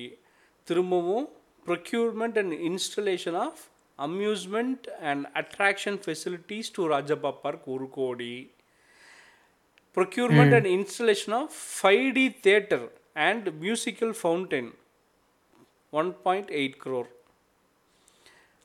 அப்புறம் இதோட இந்த இந்த நான் நகரின் ஒப்பனைன்னு வச்சது வந்து இந்த தஞ்சாவூர் டேட்டா பேஸை பார்த்ததுக்கு அப்புறம் தான் beautification of parks six packages three crores அதாவது ஆறு பார்க் பண்ணியிருக்கிறானுங்களா அதுக்கு மூணு கோடி. மொத்த தண்ட கருமாந்தர் பத்து கோடி. இல்லை இந்த மியூசிக்கல் ஃபவுண்டனை அந்த கலெக்டர் ஆஃபீஸில் வைக்கலேன்னு யார் அழுதா? அந்த ஊர் மக்கள் வந்து அழுதாங்களா? மியூசிக்கல் ஃபவுண்டைன் ஏன் ஓல்டு கலெக்டரேட்டில் வைக்கலன்னு? இல்லை நீ ஃபைவ். வைக்கலன்னு யாராவது கேட்டாங்களா? சரி அதெல்லாம் இருக்கட்டும். அந்த வெப்சைட்டுக்குள்ள போய் பார்த்தா என்ன விநாயகர் சதுர்த்தி ஊர்வலம்லாம் போட்டோ போட்டிருக்கானுங்க? அவனுங்க போட்டுவானுங்கடா அவனுங்க வேலையா தானே. ம். எனக்கு சிரிப்பு வருது நமக்கு நியாயமா. தானே நம்ம வாங்குற இதுல இல்ல நம்ம வீட்டு பிள்ளைங்க திங்கிற பத்து ரூபா மில்க் பிக்கிஸ் பிஸ்கட்ல கூட நீ டேக்ஸ் வாங்குற இல்ல? அந்த இந்த படத்துல சொல்லுவாங்கல்ல களவாணில எம்போட பிள்ளைக்கு அஞ்சு ரூபாய்க்கு பலூன் வாங்கி கொடுக்க துப்பு இல்லை ஆட்டக்காரிக்கு இரநூறுவா கேட்குதோ ஆ? அந்த மாதிரி ஏன்டா எங்கள் வீட்டு பிள்ளைய பிஸ்கட் திங்கிறத கூட டேக்ஸ் வாங்கி திங்கிற கம்நாட்டி நாய் நீ என்ன மயிருடா இம்புட்டு காசை எடுத்து வேஸ்ட் பண்ற? எவன் வீட்டு காசு? நாங்க நாங்க எல்லாம் நம்ம- நாங்க அஞ்சு பைசா பத்து பைசா இருபது பைசான்னு ஒரு ரூபாய்க்கு வாங்குற பொருள்ல இருந்து கட்டின டேக்ஸ்ல இருந்து பா காசை எடுத்து பத்து கோடி ராஜப்பா பார்க்குக்கு. தஞ்சாவூர் வாழ் மக்களே ராஜப்பா பார்க்கில் இவனுக்கு சொன்ன மாதிரி பத்து கோடி ரூபாய்க்கு என்ன செலவு பண்ணானுங்கன்னு தெரியல. போய் பார்த்து தெரிஞ்சுக்கோங்க. இது பத்தாம அந்த ஓல்டு பஸ் ஸ்டாண்டை வேற இடம் மாத்துறதாகவும் அதுக்கப்புறமா வேற ஏதோ காமராஜர் மார்க்கெட்டை வந்து டெம்பரரியா வேற ஒரு இடத்துக்கு மாத்துறதாகவும் சொல்லி ஆல்ரெடி பண்ணிட்டாங்க. நியூ பஸ் ஸ்டாண்டெல்லாம் கட்டி முடிச்சிட்டாங்க. அது நியூ பஸ் ஸ்டாண்ட் ஃபங்க்ஷன் ஆயிட்டு இருக்கு சிட்டிக்கு வெளியே. சாஸ்திரா யூனிவர்சிட்டி தாண்டின உடனே இப்போ புது பஸ் ஸ்டாண்ட் வந்துடும் இப்போ ரைட் பத்து கோடி இங்கே தட்டமா இருக்கா? ம். அடுத்து தூத்துக்குடி. தூத்துக்குடிக்கு தான் மானாவரிக்கு செலவு பண்ணியிருக்கிறானுங்க மானாவரிக்கு. கேள மாம்சு கதையை. முத்து நகர் பீச் டெவலப்மெண்ட் ஆறு கோடி. ம். எம்ஜிஆர் பார்க்குக்கு மூணு கோடி. ம். பிரையண்ட் நகர் பார்க் ஒரு கோடி ராஜாஜி பார்க் ரெண்டு crore. Development of parks at Bharathi Nagar SBM Nagar Kathirvel Nagar Murugesan Nagar Kirubai Nagar சால்சினி Nagar roach colony பதிமூணு புள்ளி இருபத்தி அஞ்சு crore. Development of STEM park. அதாவது என்னன்னு கேட்டிங்கன்னா இப்போ ஆடி போயிடுவீங்க அசந்து போயிடுவீங்க science technology engineering and mathematics அதோட ஷார்ட் ஃபார்ம் தான் ஸ்டெம் பார்க். எங்க வச்சிருக்காங்க? இருக்கா? அம்பேத்கர் நகர் தூத்துக்குடி. பதினான்கு புள்ளி இருபத்தி ரெண்டு கோடி மட்டுமே. அதாவது யாரோ பிர்லா கோரல கோளரங்கம் மாதிரி பயங்கரமாக இருக்கும். உள்ளே போனால் அப்போ அதெல்லாம் நினச்சிக்காதீங்க. சாதா பார்க்கு தான். பார்க்லேயே இந்த பரமபதம் விளையாடுற மாதிரி என்ஜினியரிங் மேக்ஸு லொட்டு லொஸ்குன்னு அங்கங்கே வந்து வரைஞ்சி வைக்கிறது. இந்த பழைய இரும்பை வச்சு கிராஃப்ட் பண்ணுறது இந்த மாதிரியான பார்க்கு தான் அது. ஆனால் அதுக்கு பேர் வந்து science technology engineering and mathematics STEM park development of திரும்பவும் தனசேகர் நகர் காந்தி நகர் ஓம் சாந்தி நகர் பழையபுரம் காலனி பத்து crore. Providing anthropological sculpture arrangements at Palayamkottai road park one point இது ஃபைவ் பத்தாம இது பத்தாம பிரிட்ஜுக்கு பெயிண்ட் அடிக்கிற வேலை ரோட்டுக்கு பெயிண்ட் அடிக்கிற வேலை இது எல்லாமும் பார்த்தாங்க. அதுக்கப்புறம் என்ன? Providing of five land models arrangements at Palayamkottai road science park அதாவது அந்த ஸ்டெம் பார்க்லேயே திரும்பவும் வந்து ஃபைவ் லேண்ட் மாடல் அதாவது இந்த குறிஞ்சி முல்லை பாலை அந்த மாதிரி மாடல் செட் பண்ணுறதுக்கு ஒரு ரெண்டரை கோடி ரூபாப்பா. அந்த ஸ்டெம் பார்க்குக்குள்ளே ஸ்டெம் பார்க் பதினாலு புள்ளி இருபத்தி ரெண்டு கோடி. அந்த ஸ்டெம் பார்க்கில் திரும்பவும் ஒரு அந்த அந்த பியூட்டிஃபிகேஷனுக்கு இன்னொரு பியூட்டிஃபிகேஷன் ரோஸ் பவுடர் இது என்ன அது பஃப்பு அந்த மாதிரி? அதுக்கு ஒரு ரெண்டரை கோடி. லிப்ஸ்டிக்கு ஏண்டி? அங்க பிள்ளைங்க குண்டி துணி இல்லாம நின்றுட்டு இருக்கிறாங்க. உனக்கு ரோஸு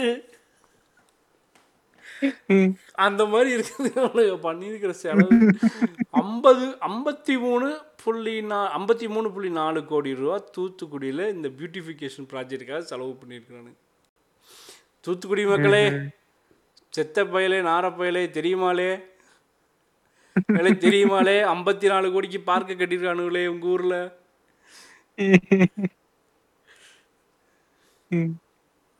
அநியாயங்க. ஐம்பத்தி நாலு கோடி ஐம்பத்தி நாலு கோடிக்கு இனி என்ன பண்ணியிருக்கலாம் நம்ம கேட்குறது தான் இந்த ஒரு ஊரை காலி பண்ணி இப்போ இந்த கோயம்புத்தூரில் ஒரு எனக்கு தெரிஞ்ச ஒரு குளம் இருக்குது அந்த குளத்துல வந்து ஒரு ஐம்பது வருஷமாக மக்கள் வாழ்கிறாங்க பட்டா இருக்குது கரண்ட்டு பில் கரண்ட்டும் இருக்குது. அது ரெண்டும் இருந்தால் நிலம் உரிமையாளர் அவங்களுக்கு அவங்களுக்கு சொந்தம். அங்கே இருக்கிறவங்கள காலி பண்ண சொல்கிறான் சரி நல்ல விஷயம். என்னதான் இருந்தாலும் என்க்ரோச்மெண்ட்டு என்க்ரோச்மெண்ட்டு தான். நீ பட் நீ தான் பட்டா கொடுத்த நீயே காலி பண்ண சொல்கிற சரி. காலி பண்ணி நீ என்ன குடிசை மாற்று வாரியம் கீழே வந்து உங்களுக்கு அப்பார்ட்மெண்ட்டில் வீடு கொடுத்துட்றோங்கிற அந்த அப்பார்ட்மெண்ட் எங்கே இருக்குன்னா அவன் இருக்கிற இடத்துலருந்து பதினஞ்சு கிலோமீட்டர் அதாவது அவன் இருக்கிறது வந்து ஒரு சிட்டிக்குள்ளேயே இருக்கிறான்.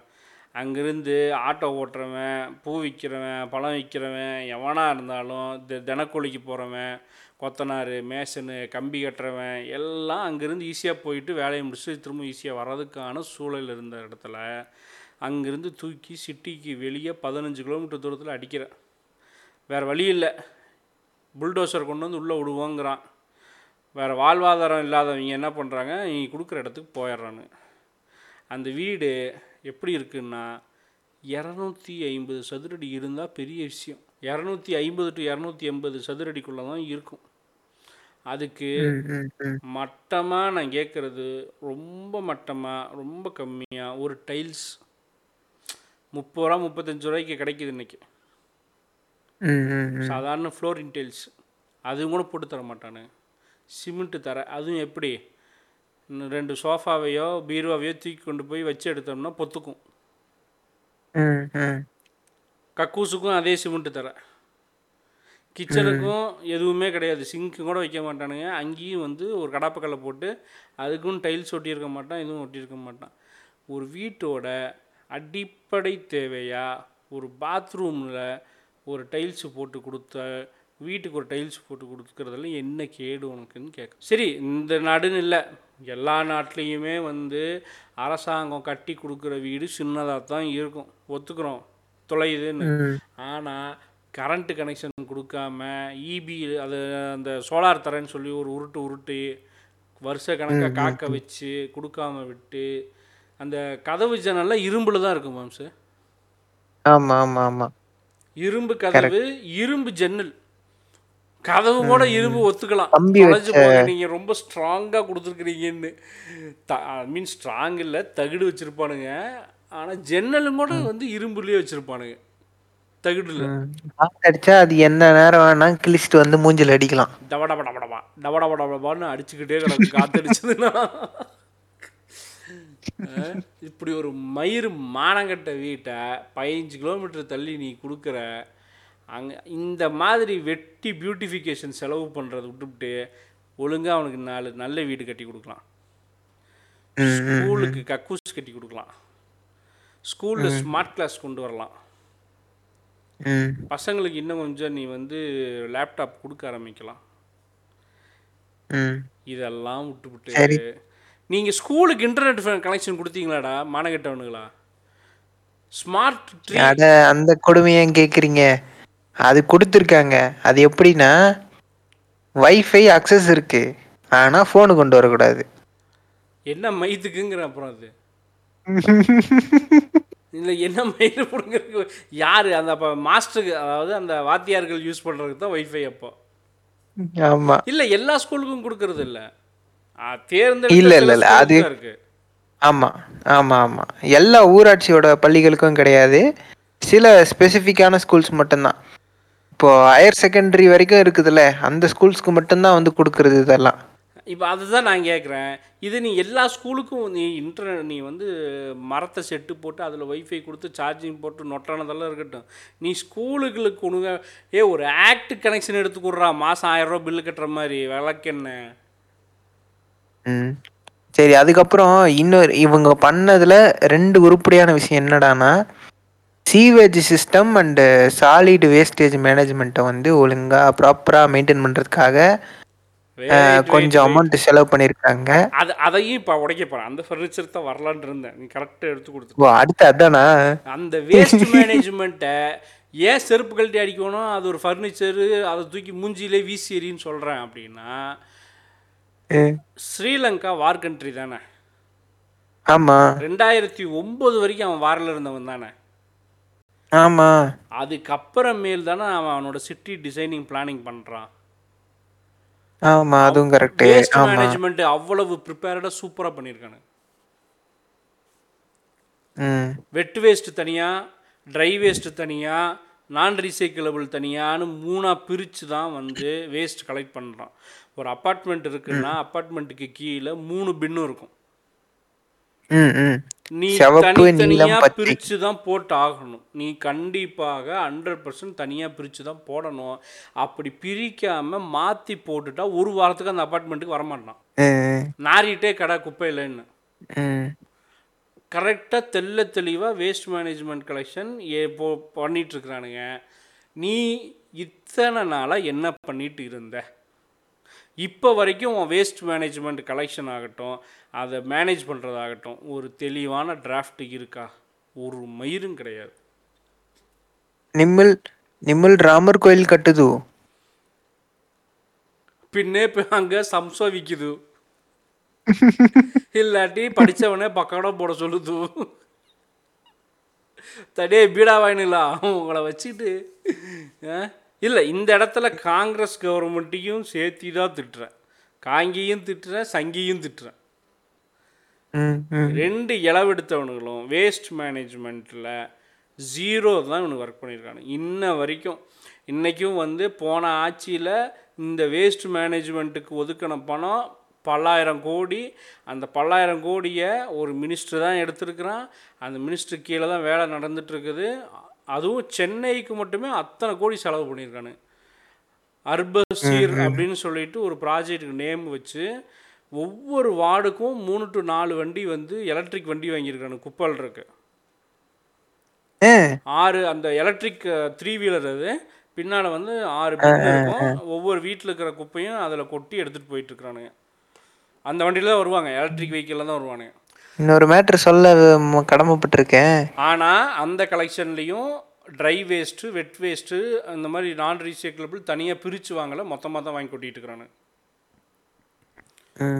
அதாவது அந்த லாரி எல்லாமே latest Tata high end model lorry. வண்டி பேட்ரி வண்டி. எல் இது அத்தனையும் பின்னு ஃபுல்லாக ஏகப்பட்ட புது பின்னு வாங்கியிருக்கானுங்க இவ்வளவும் பண்ணியே. கையோட இந்த ஸ்கீமை இன் கொண்டு வர்றதுக்கு என்ன கேடு?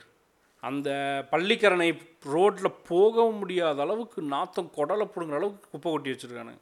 அந்த இடம் வந்து பள்ளிக்கரணையில் அந்த இடம் வந்து ஒன் ஆஃப் த மிகப்பெரிய சதுப்பு நில காடுகள். சதுப்பு நில காடுகள் அது. அவ்வளவு ஃபாரின் பேர்ட்ஸ் வரும் அந்த இடத்துக்கு.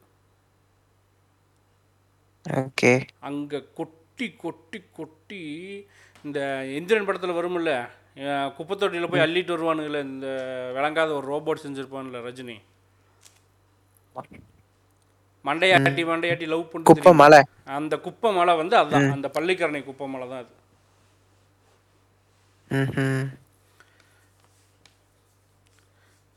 இன்ன வரைக்கும் நல்ல வேஸ்ட் ஆமாம் வேஸ்ட் மேனேஜ்மெண்ட்டுக்கு செலவு பண்ண அது நல்ல விஷயம். ஆனால் உன்னோட வேஸ்ட் மேனேஜ்மெண்ட்டு ஒரு வார் நடந்த கண்ட்ரியை பத்து வருஷத்துக்கு முன்னால் வார முடிஞ்சு இந்த பத்து வருஷத்தில் அவனுங்க இவ்வளோ சூப்பராக டெவலப் ஆகிருக்கிறானுங்க நீ என்றைக்குமே உருப்பிட மாட்டேன் ரோடு வைஸும் சொல்கிறேன் நான் கொழம்போட ரோடு பார்த்ததும் அவங்களோட ஹைவேஸ் ஸ்ட்ரக்சரும் இங்கே ஃபாலோ பண்ணல. அவன் நம்மளை விட மணி வேல்யூவில் ரொம்ப கம்மி தான் அஞ்சு மடங்கு பின்தங்கி இருக்கான். நல்ல மாடல் இல்லை நல்ல சிஸ்டம் இல்லை. ஆயிரம் பிரச்சனை இருந்தாலும் இன்ஃப்ராஸ்ட்ரக்சர்னு வரும்போது they are better than you buggers.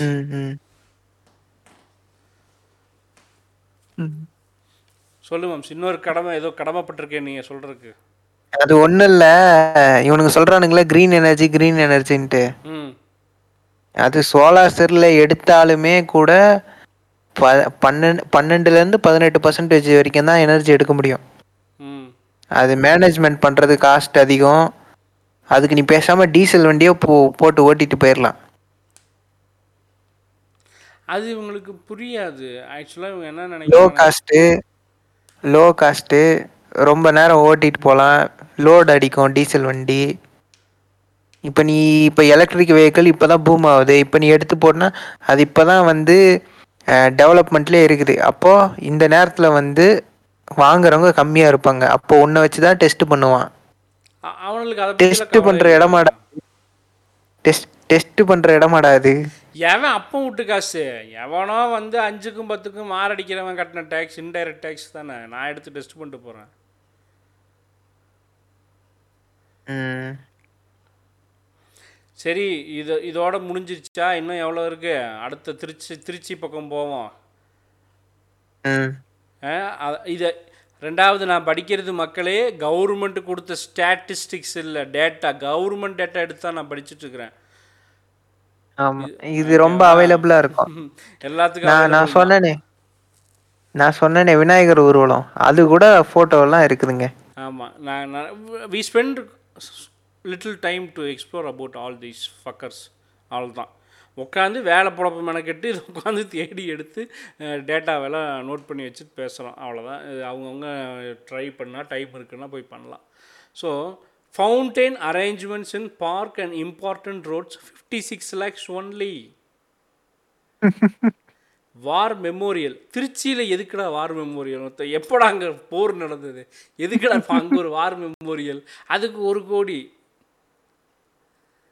அப்புறம் மோடியோட பக்தனா எவனோ அங்கே நகராட்சியில் இருந்தானா என்னமோ தெரிலப்பா providing six numbers of statues mural paintings and friend stone pergola at புராதனா park in ward number ten ரெண்டு கோடி.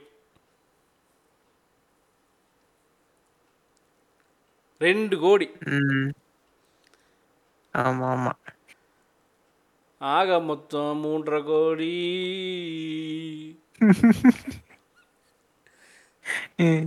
அதுக்கு மேலே திருச்சியில் வந்து என்னால் வந்து டேட்டா எடுக்க முடியல. அவைலபிளாக இல்லை. நிறைய ஆமா, available இல்ல. அப்போ நீங்கள் கேட்கலாம் ஆர்டிஐ போட்டு எடுக்கலாமே நண்பா அப்படின்ட்டு. எதுக்கு ஆர்டிஐ போட்டு எங்கள் அட்ரஸுக்கு வந்து போலீஸு பின்னாடியே வந்து நாங்கள் மாட்டவா? உங்களை யாரும் அதெல்லாம் எடுத்து ஊருக்கு சொல்ல சொன்னதுன்னு அடிப்பாங்க அதனால் ஆர்டிஐலாம் போடல. எவ்வளோ முடியுமோ அவ்வளோவும் நாங்களே உட்காந்து நோண்டி எடுத்துக்கிட்டோம். ஸோ திரும்பவும் அடுத்து எவ்வளவு தண்ட கருமாந்திரம் பண்ணியிருக்கிறானுங்க அப்படின்னு திருநெல்வேலி பக்கம் நுழைஞ்சோம்னா same panchayat. Providing science park near Tirunelveli bus stand அஞ்சு கோடி. இங்கே வந்து இன்னும் மறைமுகமாக போட்டானுங்க. க்ரீன் ஸ்பேஸ் ஃபேஸ் ஒன் ஏழு கோடி. ஃபேஸ் டூ ஏழு கோடி. பியூட்டிஃபிகேஷன் அரௌண்ட் நெல்லையப்பர் டெம்பிள் பதினஞ்சு கோடி. நெல்லையப்பர் டெம்பிளே முக்கு வந்து முன்னால் தான் நல்லாயிருக்கும். பின்னால் போனால் செடி கொடியெல்லாம் முளைச்சி கண்ட கருமாந்திரமும் முளைச்சிருக்கும். அது கிட்டத்தட்ட பதினாலு ஏக்கர் கோயில் அது. ஆமாம். ஆமாம் அந்த நெல்லையப்பர் கோயிலை சுற்றி பியூட்டிஃபிகேஷன் பண்ணுறாங்களாம் பியூட்டிஃபிகேஷன் குற்றாலத்துக்கு முதல்ல நல்ல ரோடு போடுங்கடா டே வெண்ணைகளா அதை விட்டு விட்டு நெல்லையப்பர் கோயிலை சுற்றி இவனுக்கு பெயிண்ட் அடிக்கிறேன் வண்ணம் தீட்டுறேன்னு பதினஞ்சு கோடி. மறுக்கா green space development phase three ஆக மொத்தம் நாற்பத்தி ஏழு கோடி. ஸ்வாகா ஸ்வாகா ஸ்வாகா ஸ்வாகா அப்புறம் இன்னொரு மேட்டர் நான் கவனிச்சேன் இதில். என்ன பண்ணியிருக்கானுங்க சோடியம் வேப்பர் லேம்ப் அந்த மஞ்சள் குண்டு பல்ப் இருக்கும்ல பல்பு அதை வந்து ரீப்ளேஸ் பண்ணுறேன் எல்இடி லைட்டை போட்டு ரீப்ளேஸ் பண்ணுறேன் அப்படின்னு சொல்லிட்டு எனக்கு தெரியும் எனக்கு தெரியும். வார்டு நம் அந்த வார்டு நம்பர் மூணு அஞ்சு ஆறுலேருந்து மூணு அஞ்சு ஆறு அப்புறம் ஐம்பத்தஞ்சு இந்த வார்டுகளுக்கு வந்து மாத்துறேன்னு சொல்லிட்டு பதினாலு புள்ளி தொண்ணூற்றி ஆறு கோடி. அது வந்து மிகப்பெரிய ஊழல் அது. அது வந்து ஆல்ரெடி வந்து பேச்சு பேச்சுவார்த்தை போயிட்டுருக்குது சோடியம் இந்த ஸ்ட்ரீட் லைட் வாங்கினதில் ஊழல் நடந்திருக்குன்னு சொல்லி அதாவது இந்த தமிழ்நாடு முழுக்க லைட் ரீப்ளேஸ்மெண்ட்டில் மிகப்பெரிய ஊழல் பண்ணியிருக்கிறானுங்க. வாங்கின விலையிலிருந்து கிட்டத்தட்ட நாலு மடங்கு அஞ்சு மடங்கு ஏற்றி போட்டிருக்காங்க. அவ்வளோக்கெல்லாம் சரி இல்லவே சரி அதெல்லாம் அதெல்லாம் நம்ம ப்ரூஃப் இல்லாமல் பேசக்கூடாது. அமைதியா இருங்க. வரும் சீக்கிரம் அந்த கேஸ் வரும்.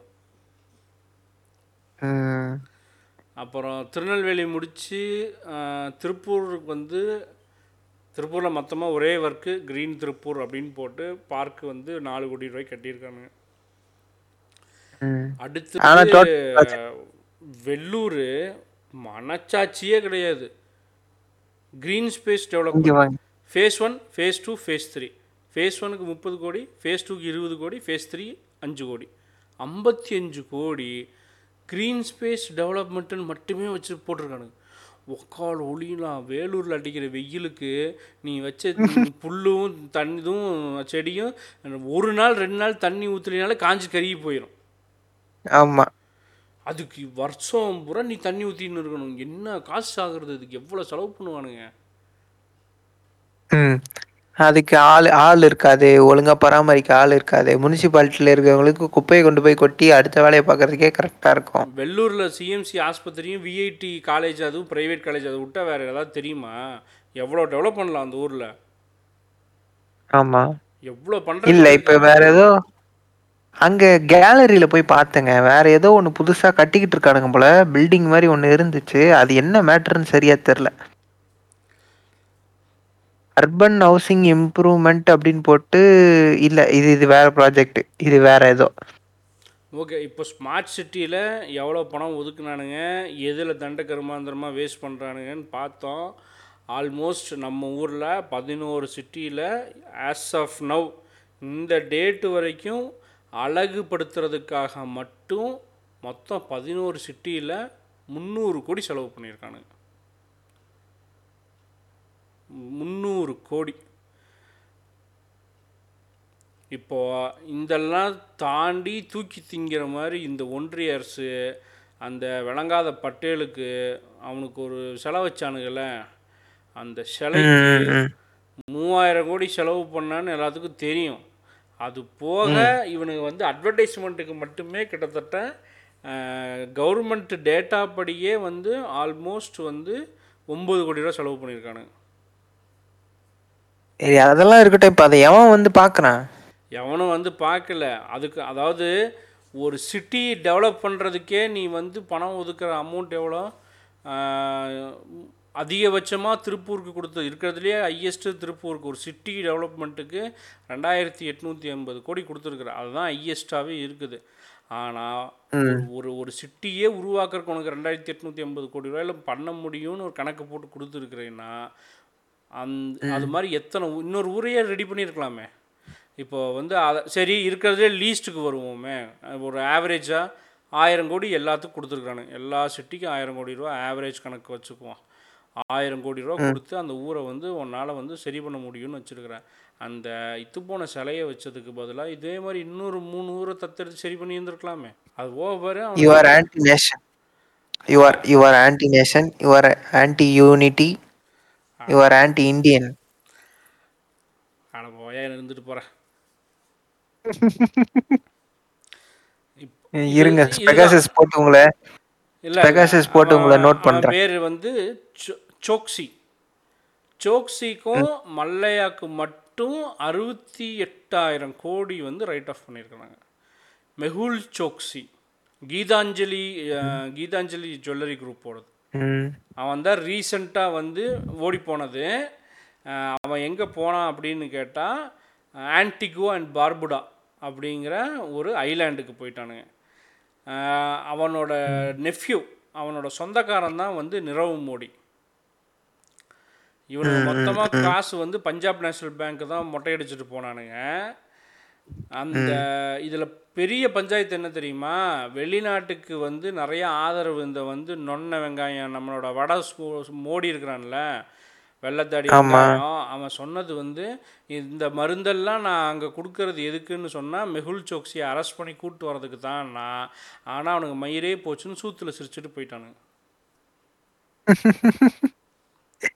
எப்படி சார்? உங் உங்க வாய் உங்க உருட்டு உருட்டுங்க. ஆமாம் அப்படின்னு அவனுக்கு அவனுக்கு அதுக்காக தான் நான் அந்த மருந்தெல்லாம் கொடுக்குறேன்னு சொன்னேன்ல.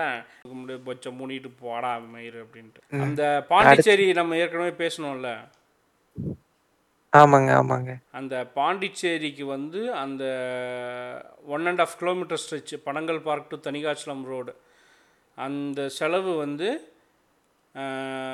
ஜிசிசி கிரேட்டர் சென்னை கார்ப்பரேஷன் வந்து ஸ்மார்ட் சிட்டி மிஷனுக்கு கீழே செலவு பண்ணியிருக்கிறேன் அப்படின்னு சொல்லி ஒரு அமௌண்ட் கொடுத்துருக்குறானுங்க. அதுலேயும் அவனுங்களே என்ன சொல்லியிருக்கிறாங்க அப்படின்னா cost approximately thirty eight crore கொடுத்துருக்காங்க. இதுவும் அப்ராக்சிமேஷன் தான். அப்ராக்சிமேஷன்னா ஜிசிசி கிரேட்டர் சென்னை கார்ப்பரேஷன் கொடுத்த தகவல் படி அந்த ஒன்றரை கிலோமீட்டர் ஸ்ட்ரெச்சு பாண்டி பஜாரோட அந்த ஒன்றரை கிலோமீட்டர் ஸ்ட்ரெச்சு அந்த பிளாட்ஃபார்ம் பில்ட் பண்ணதுக்கு முப்பத்தி எட்டு கோடி கொடுத்துருக்கான். ஏன்? வரும். ஏன்னா அந்த பிளாட்ஃபார்ம் ஃபுல்லாக கிரானைட்லேயே பண்ணியிருக்கிறானுங்க. சொல்ல மறந்துட்டேன். இந்த கோயம்புத்தூரில் ரேஸ் கோர்ஸ்னு ஒன்று இருக்குது. இந்த எலெக்ஷன் நடந்தப்போ கமல் கூட அதை சுற்றி சுற்றி நடந்துட்டு இருந்தான்ல. ஆமா ஆமா ஆமா அதைத்தான் சொன்னேன் இருந்த அந்த பிளாட்ஃபார்மை கம்ப்ளீட்டாக தோண்டி நோண்டி எடுத்து அதில் அழகுபடுத்துகிறேன்னு சொல்லி ஒரு நாலு அடிக்கு அயன் இது அந்த ஃபாரின்லாம் இருக்கும்ல நாலடி ஹைட்டில் ஒரு அயன் அப்படியே ஒரு என்ன சொல்கிறதுன்னு தெரியல எனக்கு ஒரு டியூப் பெரிய டியூப் மாதிரி அயன் டியூப் பவுடர் கோட்டிங் போட்டு அதை ஃபுல்லாக வச்சு அலங்கார விளக்குகள் போட்டு ஒரு இடத்துல எல்லாம் வந்து பைத்தியகரத்தின் உச்சத்தனம் அம்சு அந்த ஒரு இடத்துல பில்லர் மாதிரி ஒரு அடிக்கு ஒரு அடி ஒன் ஸ்கொயர் ஃபீட்டில் வந்து பில்லர் மாதிரி ஒரு ஸ்ட்ரக்சர் செட் பண்ணியிருக்கிறானுங்க. அதில் நாலு அடிக்கு வந்து எஸ்எஸ் மெட்டீரியலு அதுக்கு மேலே ஒரு ஆறு அடி இல்லை எட்டு அடிக்கு வந்து கண்ணாடி. ஃப்ராஸ்ட் கிளாஸ் எவனாவது இதை வைப்பானா ஒரு வண்டி வந்து இடிக்குது எவனோ ஒருத்தன் கோவத்தில் கல்லை தூக்கி அடிக்கிறான் ஒரு சண்டை சச்சரவு நடக்குது. இவ்வளவும் இந்த பில்லர் ஸ்ட்ரக்சர் வந்து கண்ணாடியில் கட் பண்ணி இப்படி ஓப்பன் ஸ்பேஸில் வைக்கலாமா? அறுத்துட்டு சாவுங்கடான்றான். வேற ஒன்றும் இல்லை. நான் வந்து இதெல்லாம் ஃபோ இதை ஃபோட்டோ எடுத்து இன்ஸ்டாவில் போடுறேன். நீங்களே பாருங்கள் நம்பிக்கை இல்லாட்டி இந்த மயிரெல்லாம் இப்படிலாம் பண்ணி வச்சுருக்குறானுங்க. அவ்வளோ செலவு பண்ணியிருக்கானுங்க அந்த கருமத்துக்கு. ஏற்கனவே இருக்கிற ரோட்டில் தேவையில்லாமல் ஒரு டைவர்ஷனை கொண்டு வந்து மரத்தை பிடுங்கி நடுறது வேரோட நான் மரத்தை பிடுங்கி நடுறது என்னெல்லாம் அட்டூழியம் பண்ணி வச்சுருக்காங்கங்கிற நீங்கள் கிரானைட் பெஞ்சு ஒரு ஒரு ஊர் இருக்குமா இந்தியாவில்? அந்த ஊரில் வந்து எல்லாத்தையும் உட்காந்து டெஸ்ட் பண்ணின்னு இருப்பாங்களாம். இப்போ அந்த மாதிரி வந்து இங்கே கோயம்புத்தூர் வச்சு டெஸ்ட் பண்ணுகிறாங்க. இப்படியெல்லாம் அது தண்டக்கருமாந்திரத்துக்கு தண்டக்கருமாந்திரம் ஏன் சொல்கிறோம் அப்படி உடனே கேட்பானு இவனுக்கு அழகு பண்ணால் பிடிக்காது தப்பு பண்ணோமா காசு ஆட்டையை போட்டோமா வந்து அதெல்லாம் இல்லைடா. நீ இன்னும் நம்ம வளர வேண்டியது எவ்வளவோ விஷயம் இருக்குது நம்மளோட ஸ்கூல் ஸ்ட்ரக்சர் இன்னும் ஸ்ட்ராங்காக இல்லை காலேஜ் ஸ்ட்ரக்சர் ஸ்ட்ராங்காக இல்லை இங்கே இன்ஃப்ராஸ்ட்ரக்சர் ஸ்ட்ராங்காக இல்லை இங்கே வேஸ்ட் மேனேஜ்மெண்ட் ஸ்ட்ராங்காக இல்லை. எலக்ட்ரிசிட்டியில் நம்ம ரொம்ப வீக்காக இருக்கோம். ஆல் ஓவர் த வேர்ல்டு எலக்ட்ரிசிட்டியில் கோல் ப்ரொடக்ஷனில் அதிகமாக எலக்ட்ரிசிட்டி நம்பி இருக்கிறது நாம் மட்டும்தான். கிட்டத்தட்ட எண்பத்தி எட்டு பர்சன்ட் கோல் கோல் ஜென்ரேஷன் மட்டும்தான் பண்ணுறோம் அது பண்ணக்கூடாது. அவ்வளவு கோல் ஜென்ரேஷன் பண்ணக்கூடாது. இதில் இருந்தெல்லாம் இந்த காசெல்லாம் டைவர்ட் பண்ணி நம்ம வந்து கரண்ட் எலக்ட்ரிசிட்டியில் நல்லா ஒரு இடமா வரணும். எஜுகேஷனில் நல்லா வரணும். இண்டஸ்ட்ரீஸில் நிறையா வரணும். இப்படியெல்லாம் வரணும். குடிசை மாற்று வாரியமில் கொடுக்குற வீடு ஒழுங்காக இருக்கணும். ரேஷன் கார்டு டிஸ்ட்ரிபியூஷனில் வந்து இன்னும் தெளிவு வரணும் இன்னும் கொஞ்சம் ப்ராட் ஸ்ட்ரக்சர் பண்ணணும். இதெல்லாம் பண்ணாமல் அதை அந்த காசெல்லாம் தூக்கிட்டு வந்து இப்படி அப் உருப்படியாக பண்ணியிருந்தாங்க கூட தப்பு சொல்ல மாட்டோம். ஒவ்வொரு ஊருக்கும் ஒரு பார்க் வேணும் சென்ட்ரலாக அங்கே வந்து வரலாம் போகலாம் கிரவுண்டு வேணும். விளையாடுறதுக்கு ஸ்போர்ட்ஸ் இன்க் அகாடமியை வந்து டெவலப் பண்ணுறோம் ஏரோஸ்பேஸில் ஏதாவது பண்ணுறோம் அதெல்லாம் இல்லாமல் வெறும் வெறும் அழகு அழகு பொருட்கள். அந்த ஒரு பார்க்கில் வந்து புல் வைக்கிறது வந்து அழகு. அதில் குரோட்டன்ஸ் செடி வைக்கிறது ஒரு அழகு. அதுக்கு நான் காசு செலவு பண்ணுவேன். மக் சும்மா இருக்கிற இடத்துல வந்து ப்ராமினேடு கட்டுறேன் மயிரை கட்டுறேன் மட்டையை கட்டுறேன் மஞ்சாயத்து கட்டுறேன். வார் மெமோரியல் வைக்கிறேன். என்ன இளவுடா இங்கே நடந்துச்சு வார். பெரிய அப்படியே ரெண்டாம் உலக போரில் அணுகுண்டு வாங்கினவனுங்க. திரும்பி எந்திரிச்சு அப்படியே ஏய் அப்படின்னு வர்றானுங்க விளக்கெண்ணெய்களை நீங்கள் தான் எந்த வாரிலையும் பங்கெடுத்துக்கல சும்மா இருந்த பாகிஸ்தான் கூட தானே சண்டை போட்டு வந்தோம்.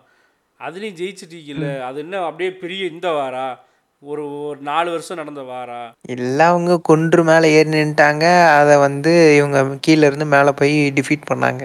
அந்த அதோட அந்த பஞ்சாயத்தை முடிச்சு விட்டீங்க. அதை விட்டுவிட்டு வார் மெமோரியல் கட்டுறேன் க்ரீன் ஸ்பேஸ் டெவலப் பண்ணுறேன் நெல்லையப்பர் கோயிலை சுற்றி கலர் பெயிண்ட் அடிக்கிறேன். என்னங்கடா நீங்கள் கிரானைட்டில் பிளாட்ஃபார்ம் கட்டுறேன்.